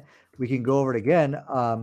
It states very clearly that the heart actually does think. In fact, I could share my desktop if I could real quickly here, and we can just go over it one more time. Okay. Here we go. The heart's brain neural circulatory enables it to act independently of the cranial brain to remember, make decisions, and even feel sense. Okay, now if you feel that this article is in error, then contact them. Okay, go to heartmath.org and contact them. Now, I also quoted, let me go to this article over here and click on that right over here. Personality changes following heart transplant, the role of cellular memory. There are actually dozens of articles which talk about the heart thinking, about having neurons. And so what I would advise or you guys to do, write your own peer-reviewed articles, write your own articles, get it peer reviewed. And when the scientific community starts agreeing with what you guys are saying, no, the heart doesn't think at all, then I will say, look, then we are all wrong. Simple. Go ahead. All right. It was okay. Pounds, do you want euros. Share my screen as well? I'm talking about the same paper. Well, that was a question for Nadir, so we should move on. We're going to chance to respond to another question. Do you want my response, Nadir? Yeah, I mean, it's up to the moderator. You should make it real quick. Let's make it real quick. Okay, go ahead. Okay, so the same paper that he's talking about, it explains here the acquisition of donor personality characters by recipient following heart transplantation is hypothesized to occur via transfer of cellular memory, and 4 types of cellular memory are presented. Epigenetic memory, not the memory that the brain has. Brain does not, when we talk about the brain memory, it is not epigenetic memory. DNA memory, RNA memory, and protein memory. These are the 4 types of memory that a heart has. It does not have the cerebral memory. Okay, so these are the very research paper that you are showing me. That is the abstract of that research paper that I am showing you. The same research paper, personality changes following heart transplant, the sole cellular memory. It is not talking about the same kind of memory that is used in thinking. It is the epigenetic memory, the DNA memory, the protein memory, not the cerebral memory that is used in analytical reasoning and thinking. And well, you are reading that into the article. Life event. No, it doesn't say that. I read verbatim from here. I read verbatim from here. Ghalib, we really must let him have the last word because it is his question. Yeah. Sorry, you did not read it properly. No, Ghalib, I don't think the article contradicts anything of what I've presented. Okay. I don't see any. Like I said, write your own peer-reviewed article. And when the article I quoted stated that it is in decision, in making same article that you quoted, I quoted. You can go ahead and write your articles like this is wrong, and then I will say, look, because I told the nature of memory that the article is talking about. You were talking about the nature of science. Ghalib, I know, but just let him have the last word so we can just move on. Let's move on. Okay, let's move on. All right. So for the next question is from Zargos Ozkan for $1.99. They say, did the 6th lover split the moon in 2, and how? What? Did the 6th lover split the moon in 2, and how? I don't even know what that means. No? Okay, let's move on. Sorry about that, Zargos. From Aziz Marani for $1.99. They say, Nadir, sir, you can be great pseudo-scientist PhD. Yeah, so I think what's happening here is the atheists, they're throwing rotten tomatoes, okay? Ghalib here failed to show documented scientific fact which contradicted the Quran. Rather, he tried to resort to trying to show internal contradictions, which is kind of not really the topic. Then he tried to show, it agrees with some of the ancient mythologies, things like that. So I think what's happening with the questioner here is that he's angry. And I think, a lot of times in the question and answer time, they're going to start lashing out because they did not like what they saw in this debate. Yeah, I'm sorry. I shouldn't have read that one. Like I said before, I'm very angry. We do have to keep it civil, guys. Attack the argument and not the... Now person. He's starting to attack me, Yeah, very civil of him. Thank you, Nadir, for attacking me. I didn't attack you. Yeah, you did. How did I attack you? Okay. From Bitter Truth for $5, they say, hi, Nadir, you just misinterpreted science, heart neurons that only fine-tune heart rhythm. We're going back to the same issue. Let's move on. I just had to finish it because it is a super chat. They did pay to have their words read, and it wasn't an insult. Protect people from some certain heart disease. Okay. Bitter Truth for $5, they say, Nadir, why do some patients get left sympathetic deinnervation surgery? Why do they cut the nerve connected to the brain? I don't know. I mean, we're all going back to the heart thing, which I think has already been exhausted, and we just need to move on and get on to some other issue. All right. From Fact Checker for $5, they say, Ghalib, make high Mary.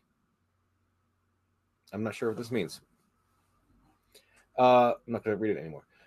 Bitter Truth, they say, for $5. Human-made blood clot in 3 verses. Explain this, Nadir. And Ghalib, please compare with medical science. So this is for both of you. Sure. So what I can assure you is Ghalib will never be able to bring up anything for from medical science. Rather, he will give his own personal insight. So basically, there is a verse in the Quran which talks about alaqa. Now, from a scientific point of view, this has amazed the scientific world, okay? Let me present to you references showing the scientists who have actually talked about this. When the Quran compared the embryo to a word, the word alaqa has 3 meanings. It means leech-like. It means a leech, something which is leech-like. It could be clot and something which clings. What astonished the scientists, in fact, let me go ahead and give you the name of those scientists, like Professor Keith Moore. Professor Keith Moore, TVN Prasad, E. Marshall. These are all scientists who have actually spoke on this verse. But not only that, but this article, actually, you can the whole issue about the word clot has made its way inside the National Institute of Health. This is one of the most prestigious scientific journals in the world today. So here is the article right over here. Again, the scientists were astonished at these 3 meanings of the word alaqa because every one of them is absolutely true about the human embryo. So I've presented to you 3 embryologists. I'm sorry, let me explain who Dr. Keith Moore was again. He is one of the most world's most premier embryologists. And not only that, but other embryologists have also spoken about that. I've talked about TVN Prasad, E. Marshall Johnson. So many scientists have actually praised this verse for its scientific accuracy. And again, here's from WebMed Central. The same article about it being alaqa was presented over there for the scientists to see. So this word alaqa has won a great recognition from the scientific community. And when Ghalib gets up, he will not be able to present a single article to contradict what I'm saying. From you also did not give a single article to say to prove it. Keith Moore was basically hired by the Saudi Arabian king to write a book that proves that Quran is scientific, you know, and it did not prove that even.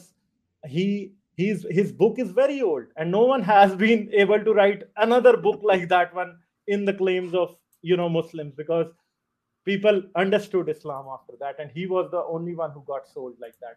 Secondly, Quran fails to, when Quran talks about embryology, it fails to account for the female's role, and it does not even mention the role of the egg of the female. It talks that women are your fields. That's it. It doesn't talk about the female egg at all. Even in the embryological miracle that you're talking about, I challenge you to show me the role of the female egg that has more genetic information to create a human being. I challenge you to do that right now. Mm-hmm. Tell me that where Quran mentions the female egg. It doesn't mention the female egg because Muhammad only knew things that were known at his time.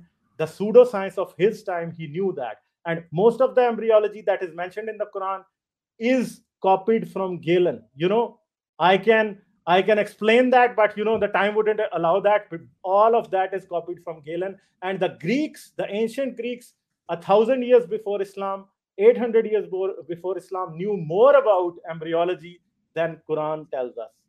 I challenge you on that. You know, there's not enough time to explain it, right. You know, we don't need to give research papers to show their contradictions. We would only need to show more information in the ancient Greek knowledge. And those are not revelations. Those are the knowledge of human beings. That is the knowledge of human beings that they learned. You know, Quran copies Galen's embryology, but there were other Greek philosophers and scientists who had more knowledge about the development of a child in a woman's womb. You know, I can let me respond to that very quickly. So you're basically trying to open up a new debate. You made a lot of unsubstantiated claims, wild conspiracy theories. The time wouldn't allow that. The time wouldn't allow that. If the time allows, I can show you that. Okay. I can show you I'll actually answer your egg challenge because it would take 10, 15, 20 minutes for me to show that. Okay. I don't want to have guys. I don't want to have talking over each other, but I do. I'm going to let Ghalib have the last word on this one just because he's not going to get a lot of the last word in all these questions. So I'm gonna let you finish, Nadir, but I'm gonna let Ghalib come back and have the last word if it's not a question.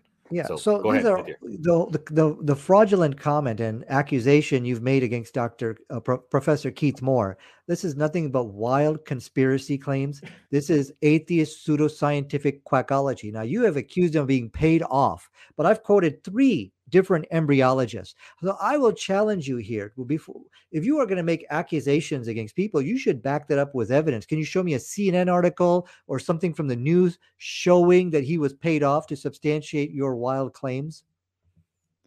Yeah. The only thing that we need to show you is some ancient writing from the Greeks that explain embryology better than Quran. Yeah, because there are many that made an accusation against him. Islam. You made an accusation against him. Yeah, back it up with evidence. But that's okay. because he was the personal physician of King Fahd. Yeah, that is when, and his book was distributed freely on the streets of Paris by the Saudi embassy. All conspiracy theories. It's found, anyone can find these articles on internet. Yeah. All right, let's move on. And secondly, just one sentence. The embryology in Quran, we can find better embryology than Quran in the ancient texts. We don't need any kind of scientific paper from now to prove that Quran is wrong, because the ancient embryology proves Quran, even, because they had more knowledge about embryology than Quran. Yeah. Okay, let's go ahead and move on. From Bitter Truth for $5, they say, supernatural is just a face-saving. Ghalib, this is what happening by modern Muslims. Nadir, your explanation is disappointment. Yeah, it's definitely a disappointment to the atheist pseudoscientific quackologist. As I said, the Quran is incomplete. It is contradicting atheist pseudoscientific quackology. But as I have pointed out to you from a scientific perspective, and I've given many references showing that the scientific community has no problem with miracles. The scientific world, science says nothing about miracles. So for sure, there is a conflict between the atheist way of thinking and but that's not what I'm here to discuss. We have come here to discuss from a scientific point of view. So, and as I was pointing out to you from a scientific perspective, that they have pointed out that they're completely comfortable with the concept of miracles, but there's no way you can really test it to prove that it really happened or something like that. So anyways, go ahead. All right. From Fact Checker for $5, they say, Nadir, why have you changed science with miracles? In the Quran, there are verses which talk about the natural science, and then there are also the verses which talk about the supernatural. The problem here is that Ghalib basically focused on nothing but the supernatural verses, like the creation of Adam. That's a supernatural creation. That did not happen naturally, how Adam was created, okay? So I pointed out to you what was the scientific position on miracles. And there is no contradiction. There's no conflict between the scientific world and the concept of miracles. So that's something which atheists have to bring their will to accept. Gotcha. From Bitter Truth for $5, they say, Muhammad flown on donkey, counted donkey, 600 wings in microseconds, pray in masjid. I'm not sure what this word is, AQSA. And Aqsa. Flown, Aqsa. And flown to seven skies. Ghalib / Nadir both reply. Yeah, so basically this is a logical fallacy as ad ridiculum.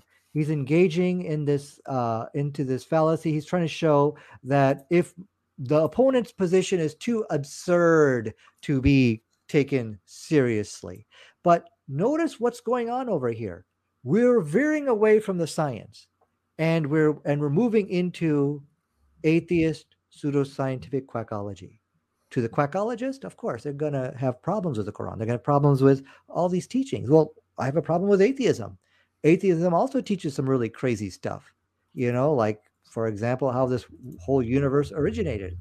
I can laugh at that too. They say basically there was nothing and then something came out of nothing. So in the same way that you can mock and ridicule my beliefs, well, we can do the same thing to yours. In the end, what does this prove? Nothing. What we are seeing here is a retreat from the atheists. They were not able to produce a contradiction between the Quran and modern science.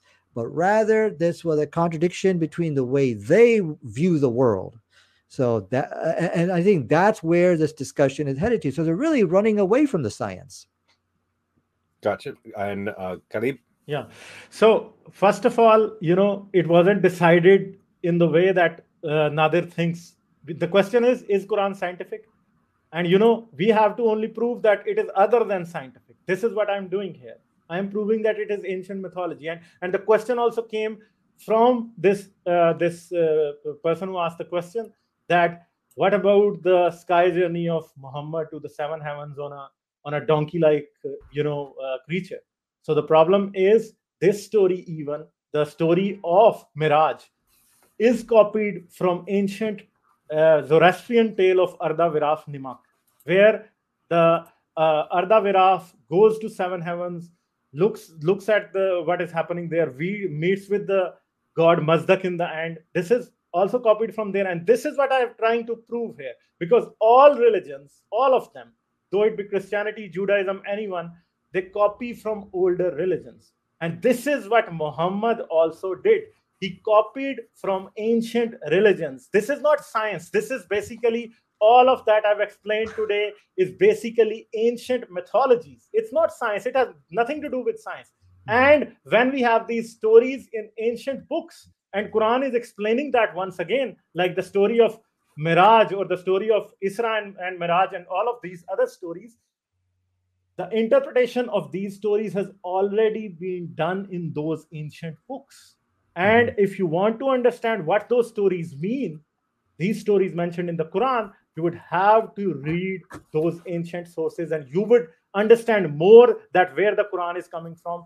And Muhammad is basically doing plagiarism at that time. And there were no fines and punishment for plagiarism at that time. That's why. Yeah. Okay, he escaped with that. That's all. That's all. Wait, hold on. Yeah. I want to let everybody know right now, fair warning, we have more super chats than we have minutes left in the Q&A. Yeah. So I'm going to push these guys to get all of these questions answered, but we're going to try to get these short and pithy. Can we move on, guys? Okay. Sure. Bitter Truth for $5. They say God made this universe 6 days.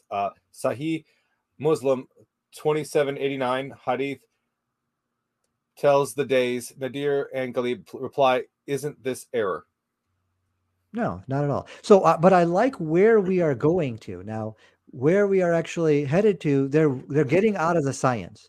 They know that they cannot win the debate on science because the Quran is in complete harmony with science. So what they're trying to do, I think, is they're trying to show some kind of internal contradiction. They're trying to this is ridiculous teachings, stuff like that. You know, they're trying to smirk, mock, ridicule. So of course, I don't like it, but I am glad to see them retreating away from modern science because, as we have seen tonight, Ghalib was not able to make his case from that. Rather, he's trying to basically rest his arguments on plagiarism, plagiarizing from ancient sources. But this really wasn't the topic for that. You know, I mean, we came here to talk about science, but that has already been refuted, I think. And he's been and what was the real, I think, blow to his whole argument is, if you copy from these ancient sources, then you will copy the scientific errors into the text, like as I've shown from Galen, where he talked about the blood liver, after the blood is made in the liver. You're going to make mistakes like that if you copy from those other books. But we don't find that in the Quran. And that is one of the miracles of the Quran. And we've asked him to show those scientific errors, and he was not able to do so. In fact, he failed. In fact, the exact examples he was trying to give us scientific errors about the star, about the sky having a ceiling, about the sky falling, about I forget what the other one. They all actually agree with science. The scientists are actually saying the exact same things which we read in the Quran. So there were miserable fails which actually backfired on him. It actually showed the agreement between the Quran and science. But like I said, and I didn't really understand much more about that 6 days, but go ahead, Ghalib. Okay, so you said sky can fall. You know, you show me a piece of the sky and I will make it fall. Yeah, that's my challenge to you. You show me a piece of sky, the sky that you're claiming, show me a piece of that sky and I'll make it fall down. Yeah, this is my challenge. You show me the piece of that sky. And what was the question? Can you repeat it? I'm sorry. I'm really sorry. Oh. God made this universe in 6 days from Sahih Muslim 2789. Hadith tells the days. So the problem is this universe is 13.8 billion years old. And our earth, according to Quran, the earth was created first. Then the mountains and then the sun and the moon. The problem is, you know, earth was not created before the star. Quran in Surah Anbiya says that earth was created first, then the mountains were created, then the sun and the stars were created. But the problem is that earth was created earth came into being only 4.6 billion years ago. So I am debunking Quranic quack cosmology here, basically I'm debunking it here. The order of things is extremely wrong, because the order of things is that 13.8 billion years ago, the Big Bang happened. 9 billion years ago, the Milky Way came into being. 4.7 billion years ago, the sun and then the earth. And later on, the moon came into being.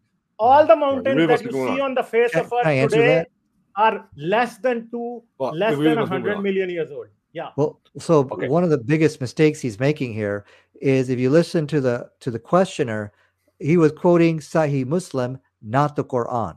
So, but anyways, like I said, that can be. When I talked about the Quran, I gave reference to Surah Anbiya. All right. Let's move on. From Fact Checker for $5. Nadir, what do you think about James Webb, as we are getting information close to Big Bang? So, where is the sky and Allah?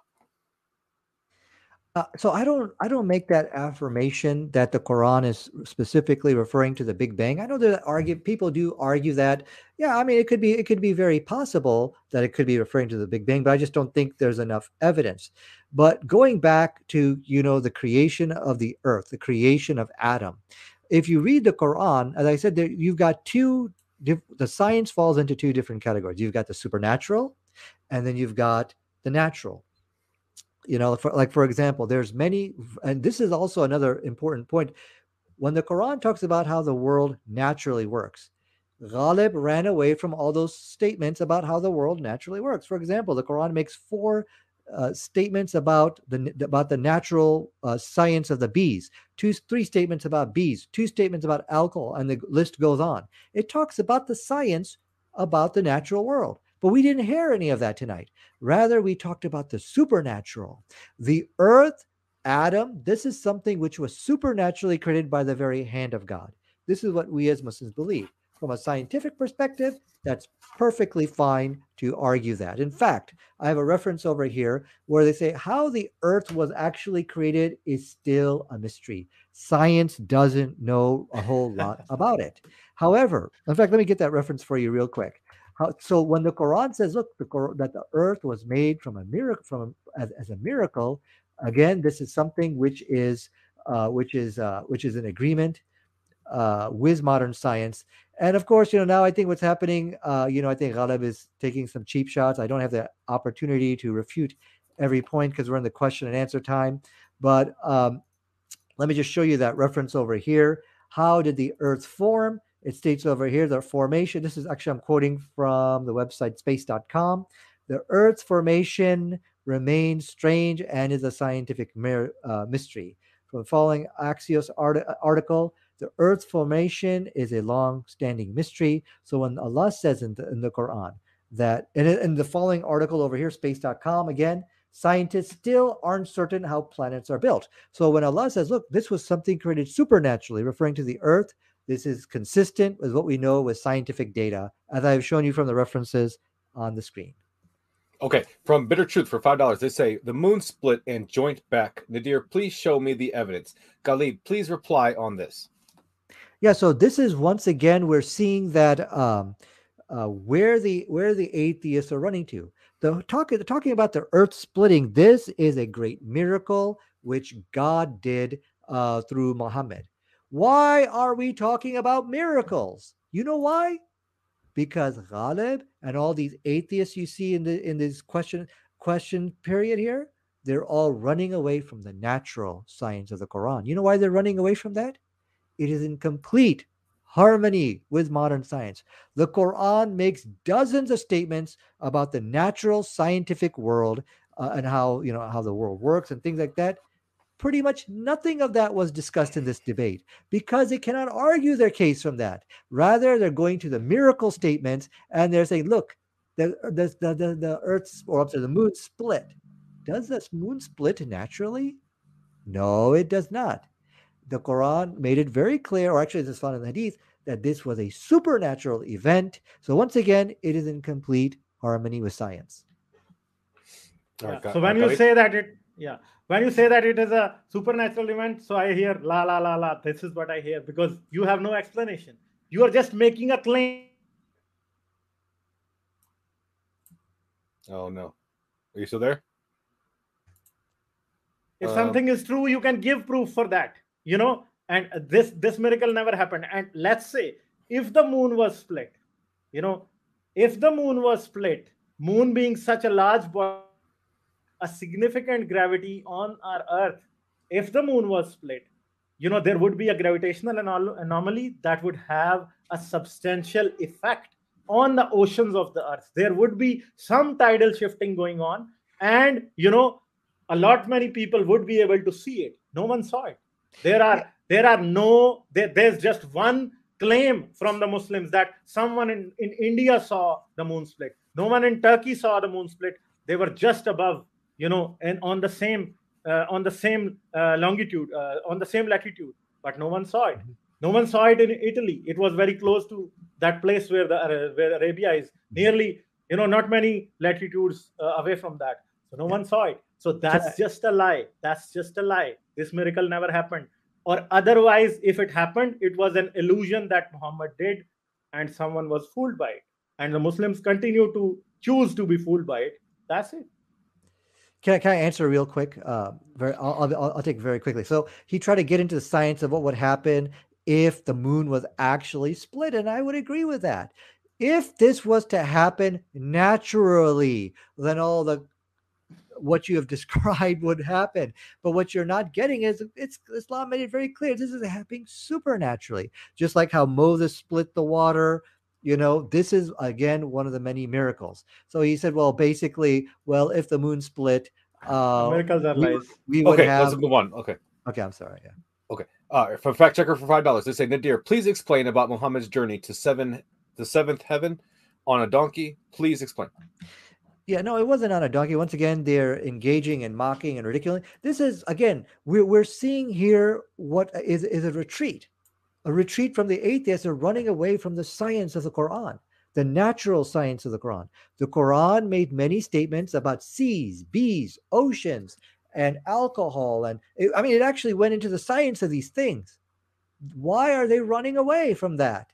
You know why? Because it is in complete harmony with modern science. So now what the atheists are doing, they're trying to go into the miracles and the miracle statements, like, for example, whether you want to talk about God taking Muhammad, you know, on a specific creature up to the, you know, to Jerusalem. These are all miracle claims. The moon being split. Why? Do these things happen naturally? No, it doesn't happen naturally. But in atheist pseudoscientific quackology, they deny miracles because in their quackological at the Academy of Atheist Pseudoscientific Quackology, it states over there that miracles can never happen. That's fine. You can have that belief, but this is not a scientific position. I came here to debate science, but we're not debating science. We are debating plagiarism. We're debating internal contradictions. We're debating everything but science because they cannot argue their case from science because the Quran is in complete harmony with science. All right. From Search for Truth for $5, they say, Islam sanctions incest, cousin marriage, consanguinity. I'm not saying that word correctly. Marriages among couples who are related as second cousins or closer. That's just a statement. So I'm not going to move on from that. Let's go ahead. Fact checker for $5. They say, Nadir, science has no time for these stupid religious science. They have to do some positive things. So that's also a statement. So we're going to move on from that one. Aziz Marani for $4.99. They say, my uncle says that when a person get big beard on his face normally gets brain dead. Is that true? Yeah, can I answer that real quick? So this guy, Aziz Marani, he's spending a lot of money here to basically make comments of insults and abuse towards me. And let me just finish his statement. Donkeys flying, sky falling. What is all this? Sorry, go ahead. Yeah. Like I said, you know, what this debate proved tonight, those atheists got hurt in this debate. So now they're lashing out. They're throwing rotten tomatoes. You know, they're not engaging in intelligent discourse. They're not really engaging with the arguments which they've heard tonight. And so I see this as a positive sign. They saw something in this debate which they did not like. And so now there's this guy spending a ton of cash trying to insult me, and that's perfectly fine. I don't think it's going to do any damage. All right. So we've got 4 seconds left on the clock, guys. I've got 11 questions left on the list. Can we do some overtime? Yeah, we can do some overtime. Yeah, I'll be glad to do it. Nadir, you know, if you can, it's up to you. Sure. Yeah, but you know what we should do? We should do a debate on, is the Quran a scientific miracle, Ghalib? But you already promised a debate with me on slavery in Islam. You know, will you accept that? Yeah, I will accept that. Let's do it. Okay. Yeah, awesome. Do that. All right. So from fact checker, let me get back to you on that. Okay. All right. For $5, they say, Nadir, science has no. Oh wait, I'm sorry. That's a copy. From Aziz Morani, so only 10. How much did you spend this time? No, I'm sorry. From Bitter Truth for $5, they say Kashmir earthquake, mosque collapse, and poor people with fasting in Ramadan dies, but rich people sinner were okay. I'm sorry. This earthquake happened in Ramadan. Okay. Lots of mosques collapsed. Yeah, this is a philosophical issue. And let me just finish reading it. You know, we have to respect the people who sent the comment. Yeah. Yeah, let me just finish reading that.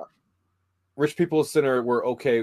Was that a blessing on them, Nadir and Ghalib?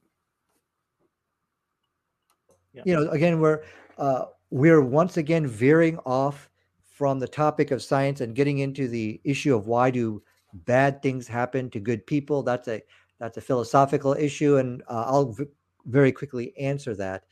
Remember, I said this could be a punishment. This could also just be a test of some kind. I thought I made that very clear. So, but what I'm hearing the question and answer period, and I'm really liking it. What I'm seeing from Bitter Truth and from the other people is that they're not able to challenge the science of the Quran. What they're doing in the question and answer time is that they're trying to throw a Hail Mary attempt.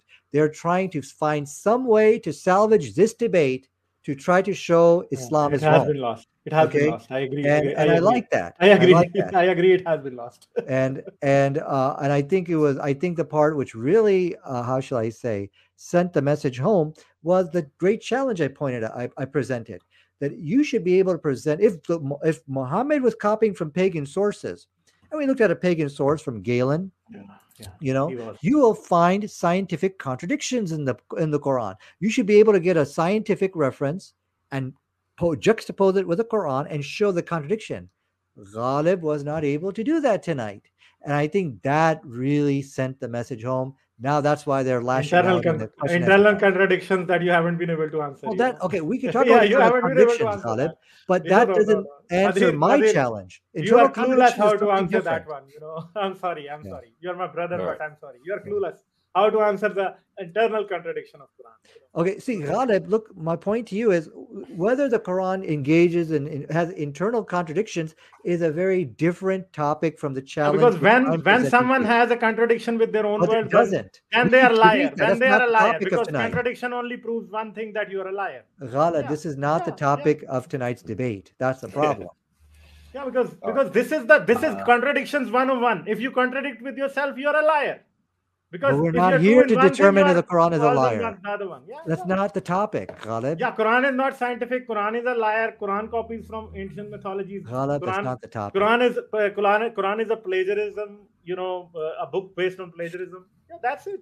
That's all. But I wanted to prove. Allegations. You think I was trying to prove something that you know, there are so many other things in the Quran. I only had to prove that Quran is not scientific, but rather mythological. You know, a lot of contradictions in it. This is what I wanted to prove, and I have been successful in that. Well, you've successfully. You're a little riled up. You know, I have a mask You cannot see my smiles. You know, I really love you. Well, both smiling. That's a good thing. I like that. Yeah, I keep smiling. But, you know, I cannot show my face. That's why you think I'm angry. I'm not angry. I'm very happy. I know you're smiling, and I'm happy to see that. Yeah. I do want to remind everybody in the chat that we are now in overtime. So the list is closed as far as questions. I'm not going to add any more to the list because the gentlemen on the screen now have generously volunteered to stay past the time to answer more questions, but I'm not going to add any more to it. So if you've sent more super chats, if you need to send James an email about that, then I'm sorry, but I did leave a warning. So that'll be up to him if he wants to issue any kind of refund on that. So the next question from Fact Checker for $5. Nadir, I wish the next Nobel Prize you get by proving science in the Quran. Well, that's going to be the next debate. I hope Ghalib will accept that challenge. Is the Quran a scientific miracle? And right now we just checked. We would have to talk about the slavery one, you know. Oh, yeah, we can do both. So stop. Yeah, stop challenging me on that one right now. First, we do the slavery one, then we do this one. Definitely. Yeah. Okay, so then you'll do the science one after that. So that debate's coming up, and you got to stay tuned for that. All right. From Varun for $2, they say, Nadir, can you please show proof of the moon splitting? I can. No, whether the moon split, we don't have to show proof for that. The issue tonight is, does the Quran contradict science? The Quran makes many claims tonight. I mean, many claims. It doesn't have, every religion makes many different kind of supernatural claims. This is one of the many miracles. For example, Moses split the sea. Is there any proof for that? No. From a scientific perspective, is that okay? Yes. From an atheist, that also never pseudoscientific, quackological perspective, is that okay? No. I have already conceded tonight. The Quran contradicts atheist, pseudoscientific quackology. I'm accepting that tonight. But from a scientific perspective, it is absolutely acceptable. This is one of the miracles which the Prophet Muhammad did, and science is totally cool with miracles. Miracles are not science, Nadir. I didn't say that. I wanted to prove, and I already proved that. You know, if Quran has miracles, then Quran is not scientific, because miracles are not scientific. Miracles are pseudoscience, quackology. You know, the word quackology that you're using, that is specially reserved for miracles, you know. There are so many people that are doing miracles today, even in Pakistan. They're all quacks. Yeah, that's why Quran is a quack book of quackology. Yeah, not science, quackology. All right, from Can Use a Pack for $2 Canadian. They say, Quran says bones form before flesh in embryos. Yeah, it does. It does. It does say. All right, no, and from Oliver, and that's wrong. That's wrong, because the bones develop later on. Yeah. No, the Quran doesn't say that at all. It doesn't. Okay. It does say that. It does say that. If we had time, I'll show you. Us? Ghalib, can you show us? If you have time, I can show you. Okay. Well, we'll have to debate that another time. Let's maybe go these questions. Well, from Oliver B. Perez for $5, they say, Nadir, can you prove God exists? Can he be summoned or roused to show himself? How can I find him without dying? Yeah, I believe what we can prove. We can prove that the Quran is a scientific miracle. What this means is that the Quran makes many statements which agree with modern science, which scientists have only recently discovered today, and this knowledge was not available 1400 years ago. So now the question is, how could a man 1400 years ago have this kind of knowledge? How could he do these things? And so this is an evidence for why God exists. Now, does God talk? Can I bring down and summon God? I cannot do any of that. So as I said, in this life, there is a test. And there we have to pass that test. And you can know that Islam is true because of the scientific miracle. And we're going to do that debate after the slavery debate, which Ghalib was mentioning. All right. From Zagros Oskan, they say for $1.99, 6 lava, arrow over to Muhammad. How did he split the moon? We're going back to that. So the issue here, this is you know, a miracle which took place. I think we've already talked about moon split. Let's just move on. Let's not whip this dead horse. Sounds great. Yeah. Bitter Truth for $5. They say, Nadir Alaka, Problem, why Keith Moore didn't convert to Islam. Embryo stages, no blood roll. This is your own interpretation. Embryo stages, no blood. I don't understand the last one, but the whole thing. Why didn't he convert to Islam, Nadir? Can you please tell us? Why he made a Christian? Yeah. Why he made a Christian? Well, okay, so wait. Died a Christian, buried in a Christian grave in a Christian cemetery. You know what his beliefs are. Okay, from what I understand, he believes the way majority of the world kind of believes. Many people, they do accept Prophet Muhammad as a true prophet.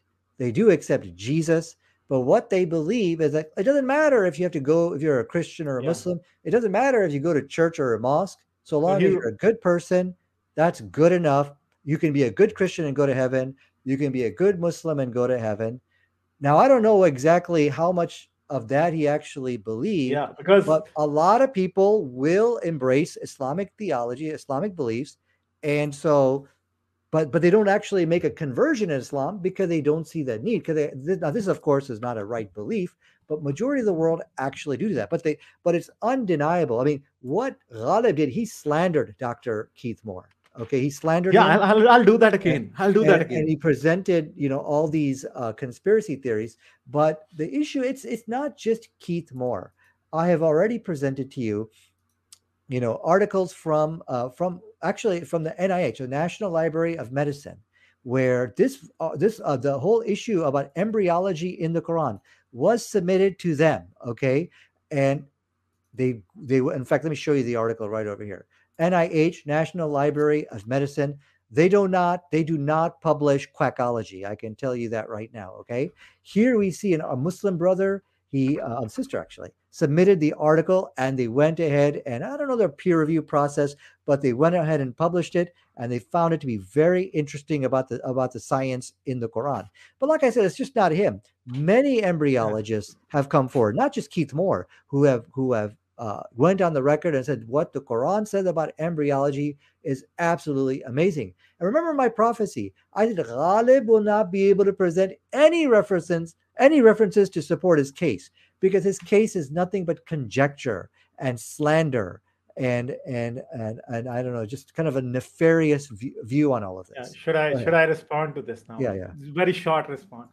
So Keith Moore believed in the scientific miracles of Quran, but never believed in Islam as being true. He believed in the truth of scientific miracles of Quran. Well, we don't know that. Never believed that Islam was true. He never cared about Islam enough to accept Islam. He never accepted Prophet Muhammad as the prophet, because if he believed that Quran had so many scientific miracles in it, and he wrote a whole book explaining those miracles, then he might have been so stupid to not believe in the book and the prophet that brought that book, even though he had all the reasons to believe in the miracles of Quran.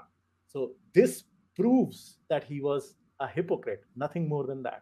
He's just slandering. He was a hypocrite. He is a member from the scientific community. Tell me, why didn't he believed in? Well, we don't know what he believed. Why didn't he convert to Islam if he? I've already explained it to you. You didn't. You're just engaging in slander. No, I'm not engaging in slander. I'm just, I have nothing against you. I love you. You are my brother. Anything you say, I have nothing against you. If you are understanding me wrong here, I'm really sorry.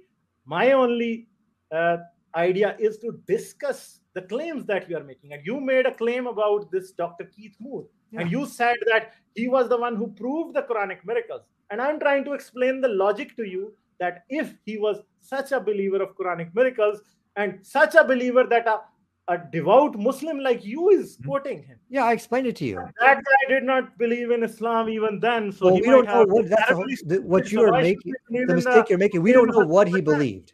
Okay, we actually don't know what he believed. We know that he's buried in a Christian cemetery. Okay, well, you got to show. Yeah, that actually proves nothing. As I told you, many people who they embrace Islamic theology, but they remain Christian. Okay, many people believe in Muhammad as the true prophet, but they have this belief that it doesn't matter if you don't have to be a Muslim. You don't have to go to church to be good. So you don't have to go to mosque to be good. Just continue as a good Christian. Believe in all the prophets. Don't commit shirk, and I'm going to go to heaven. Okay, I'm not going to reply to this one. We can move to the next one. That explains why, about Keith Moore. I mean, we don't, but at the end of the day, we don't actually know what he believes. I'm not going to reply to this one. Okay, let's move on to the next one, shall we? From Can Use a Pack for $2 Canadian. They say, Nadir, Quran sperm from between backbone and ribs? Yeah. So I'm liking this one. So basically what we're seeing is that this is they're trying to find some way to salvage this debate. I like these type of desperate attempts. Debate is lost, Nadir. Debate is lost. Okay. You don't need to explain it. Well, anyway, it's already lost. You know, it's already lost. So let me go ahead and don't go there. Okay. All right. Keep repeating that one. No, I like what, like I said, I like what I'm seeing here. You know, they're trying to find some way to find some error in the Quran, and so that to me, I see that as being very promising. They're not really engaging with any of Ghalib's arguments. I mean, that's something which is really good. So anyways, let me go ahead and very quickly answer this issue about the backbone and the ribs. So basically the verse, in fact, I don't know how much time I have here. So, well, yeah. we still have some more questions. Can you just give them a real quick and pithy? Yeah. So basically I'm going to go very quickly over here that if you look over here, it's, Science today tells us that the backbone, we understand the backbone and the ribs to be this chest cavity, but science today tells us that there's also another area of the backbone and the ribs. It's right here. You've got the rib right here, and you've got the backbone going all the way to the tailbone. Now, semen shoots up through this tube over here. Where's the tube? Called the vas deferens, right over here. And notice where it's located, right between the X. This is X and Y axis, right between the backbone and the ribs. The ribs are up here and the backbone is over here. So once again, we see the scientific accuracy of the Quran. Okay. And from the semen, just one statement. Semen is born in the testicles. Yeah. That is where it comes from. That's all. Through the vas deferens. We don't need a peer-reviewed paper to show that. It's all in the books of medical anatomy. Shoots up through the vas deferens. Yeah. The vas deferens is between the backbone and the ribs. Okay, you can say that. And then from Varam for $2, they say, Nadir, did the sun set in muddy water today? Yeah, if the Quran says that the sun goes into murky waters, then this is of course clearly wrong. But that's not what the Quran says. The Quran says that the sun taghrib into murky waters. And what this means is that this is the way it appeared to be.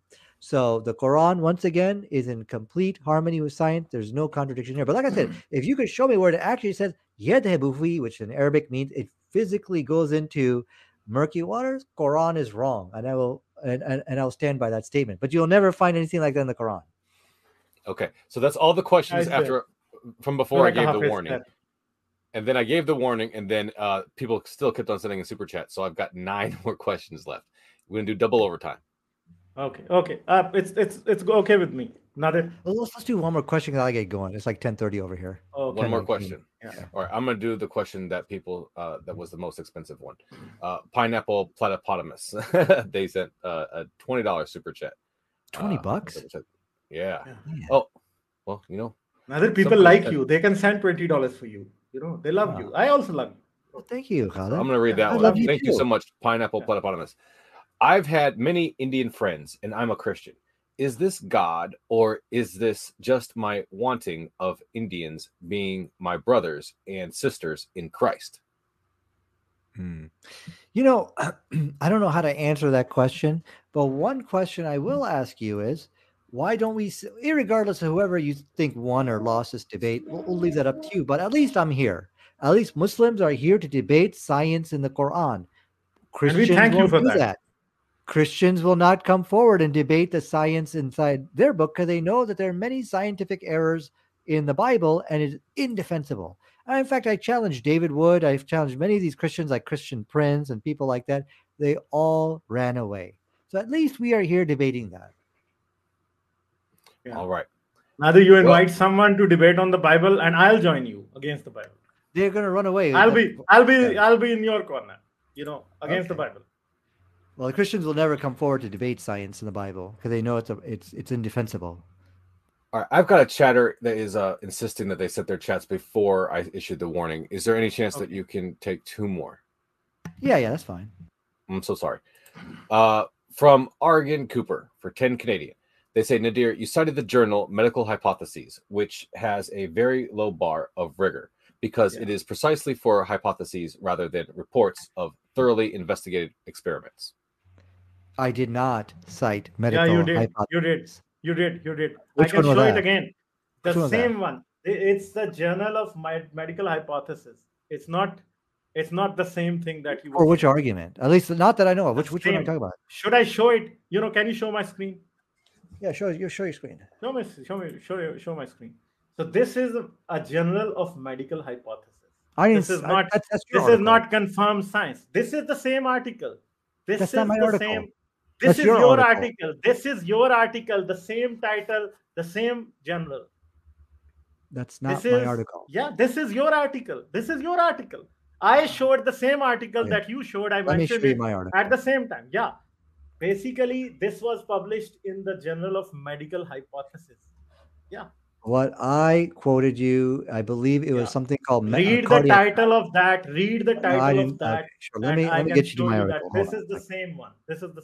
Okay. No, I did not. Let me show you mine real quick, okay? Yeah. Just to settle the matter here.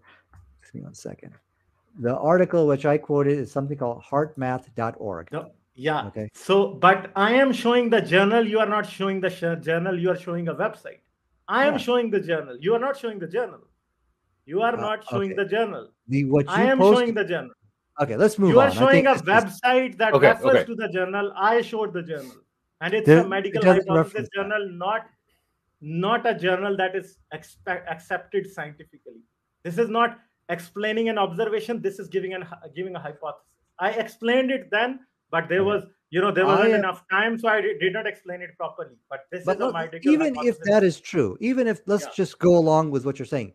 The point here is the scientific community is learning as we go. They're learning about how the heart thinks, how the heart makes decision making. And so you are making claims on something that the scientific community is still learning. Yeah. Right. They're making what I'm saying is this is something which is actually confirmed.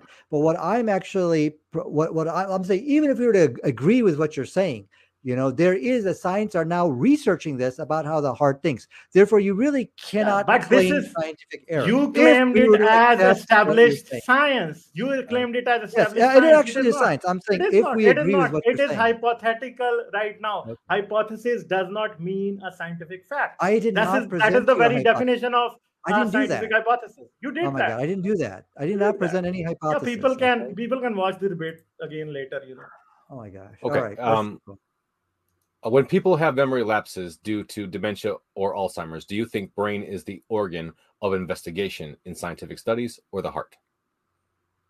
For Alzheimer's? Should I answer it or he should answer it? Yeah, I would say for brain. Yeah, why not? It's for him, for Nadir.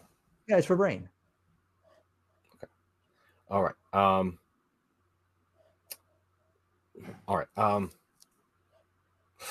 really am conflicted, but you guys have to go, right? So we can do some very quickly, then we can. And I gotta get going. I'm so sorry.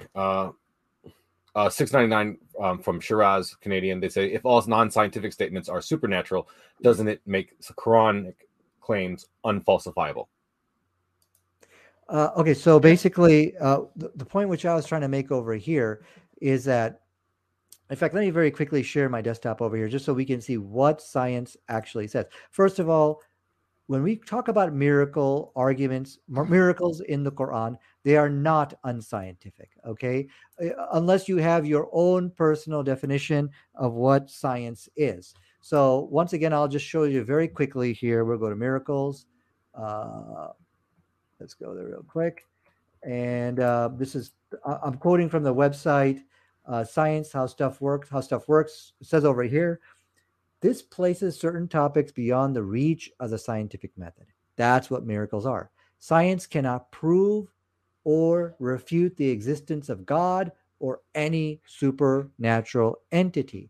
Now, of course, the statements in the Quran about miracles happening, you cannot prove or disprove that. You cannot prove or disprove Jesus walked on water, Moses splitting the sea, Muhammad splitting the moon. These are statements of supernatural. And as we can see over here, science is okay with that. And from the following article, it says over here, because science has nothing to say about the supernatural world does not mean that it denies the supernatural world. Atheists do that, but not scientists. So I think... Okay, should I respond to it very quickly? Yeah, go ahead. Sure. Okay, so when you say, is the Quran scientific? And then, you know, when it mentions miracles and miracles are unfalsifiable, untestable, you know, there's no testability criteria for testing a miracle. So this means that Quran is unscientific. So the question was, when Quran mentions miracles, is it unscientific because it's unfalsifiable? Yes, it is unscientific because it's unfalsifiable. And anything that is unfalsifiable and lacks testability criteria is basically unscientific. And that was the question of the debate today. And this proves that Quran is unscientific because it is unfalsifiable and lacks the testability criteria for miracles. Yeah. But that's not the definition of scientific. Yeah, you've come up with your own definition. In fact, I can share my screen right here. I have a definition of what unscientific you can is. Basically any scientific. I'm talking about a scientific fact. If you talk about a scientific fact, this is just basically from the. I'm just going from the dictionary. And it has to go through the testability. What unscientific is? Okay, it is not in accordance with scientific principles or methodology. Yeah, so falsifiability. Hold on, let me. Falsifiability, testability is the scientific methodology. It is the scientific principle. We can't talk over each other. We can't talk over each other. Okay, so the point here is, I mean, we can go through many. I mean, this is just one of the many definitions of what unscientific is. So I actually quoted scientific methodology in the two articles I presented about their position towards miracles. They're perfectly fine with that. From a scientific community, you will not find any of them claiming science that miracles are unscientific. The only people who do that are atheist people. That's their personal belief. So you are confusing your own personal dogma with science. Many atheists think, okay, just because I'm an atheist, I'm a scientist. It doesn't work that way. Yeah, so I think you gave your atheist quackology. You forgot to mention that's atheist quackology. Yeah, well, that's true too. You forgot to mention your own definition of what's unscientific. Okay. Well, I'm just going to rattle these three off real quick, nonstop. I'm not going to pause in between them, just so we can get them all out of the way and everybody's happy. Okay. Can use a pack for $2 Canadian. They say Nadir 1666. Milk comes from between feces and blood. Bitter truth for $5. They say God sends jinns. They fought to each other. God sends angels to limit the jinns. Then God created Adam. Nadir, show me the evidence. Rational mind, $10. They say Nadir just takes everything out of the natural world to this metaphysical realm and then goes on to claim anything in that realm because that's the world of miracles. So that's all the questions. Yeah. So basically what we're seeing here is people are trying to raise all these other objections against the Quran, but none of them are borrowing or even from Ghalib's stuff. Ghalib was here for almost 2 hours. Notice none of them are buying into what he is saying. And these are his own followers who are asking these questions. So what this shows is that they were not convinced by anything he's saying. So they're coming up with these other issues like feces between, I think the milk coming between the feces and the blood or something like that. Definitely we could debate that, but I think we've kind of ran out of time. But I'm very pleased with what I'm seeing from the atheists, that they're not buying into Ghalib's arguments. And to me, that's a very reassuring thing. They're trying to now present other objections. What they're trying to do, they're trying to salvage this debate. That's why I hate all atheists. I hate all atheists because of the Quran. And I like what I'm seeing. Okay. I forgot the questions, you know. The milk comes from between the feces and the blood, you know. That's just stupid. It comes from the mouth. Actually, it's scientifically correct, but we'll get into that later. It's not. Yeah. Okay. Well, that's it. Everybody got their questions asked. I really appreciate you guys for sticking around for a double overtime Q&A. That's insane.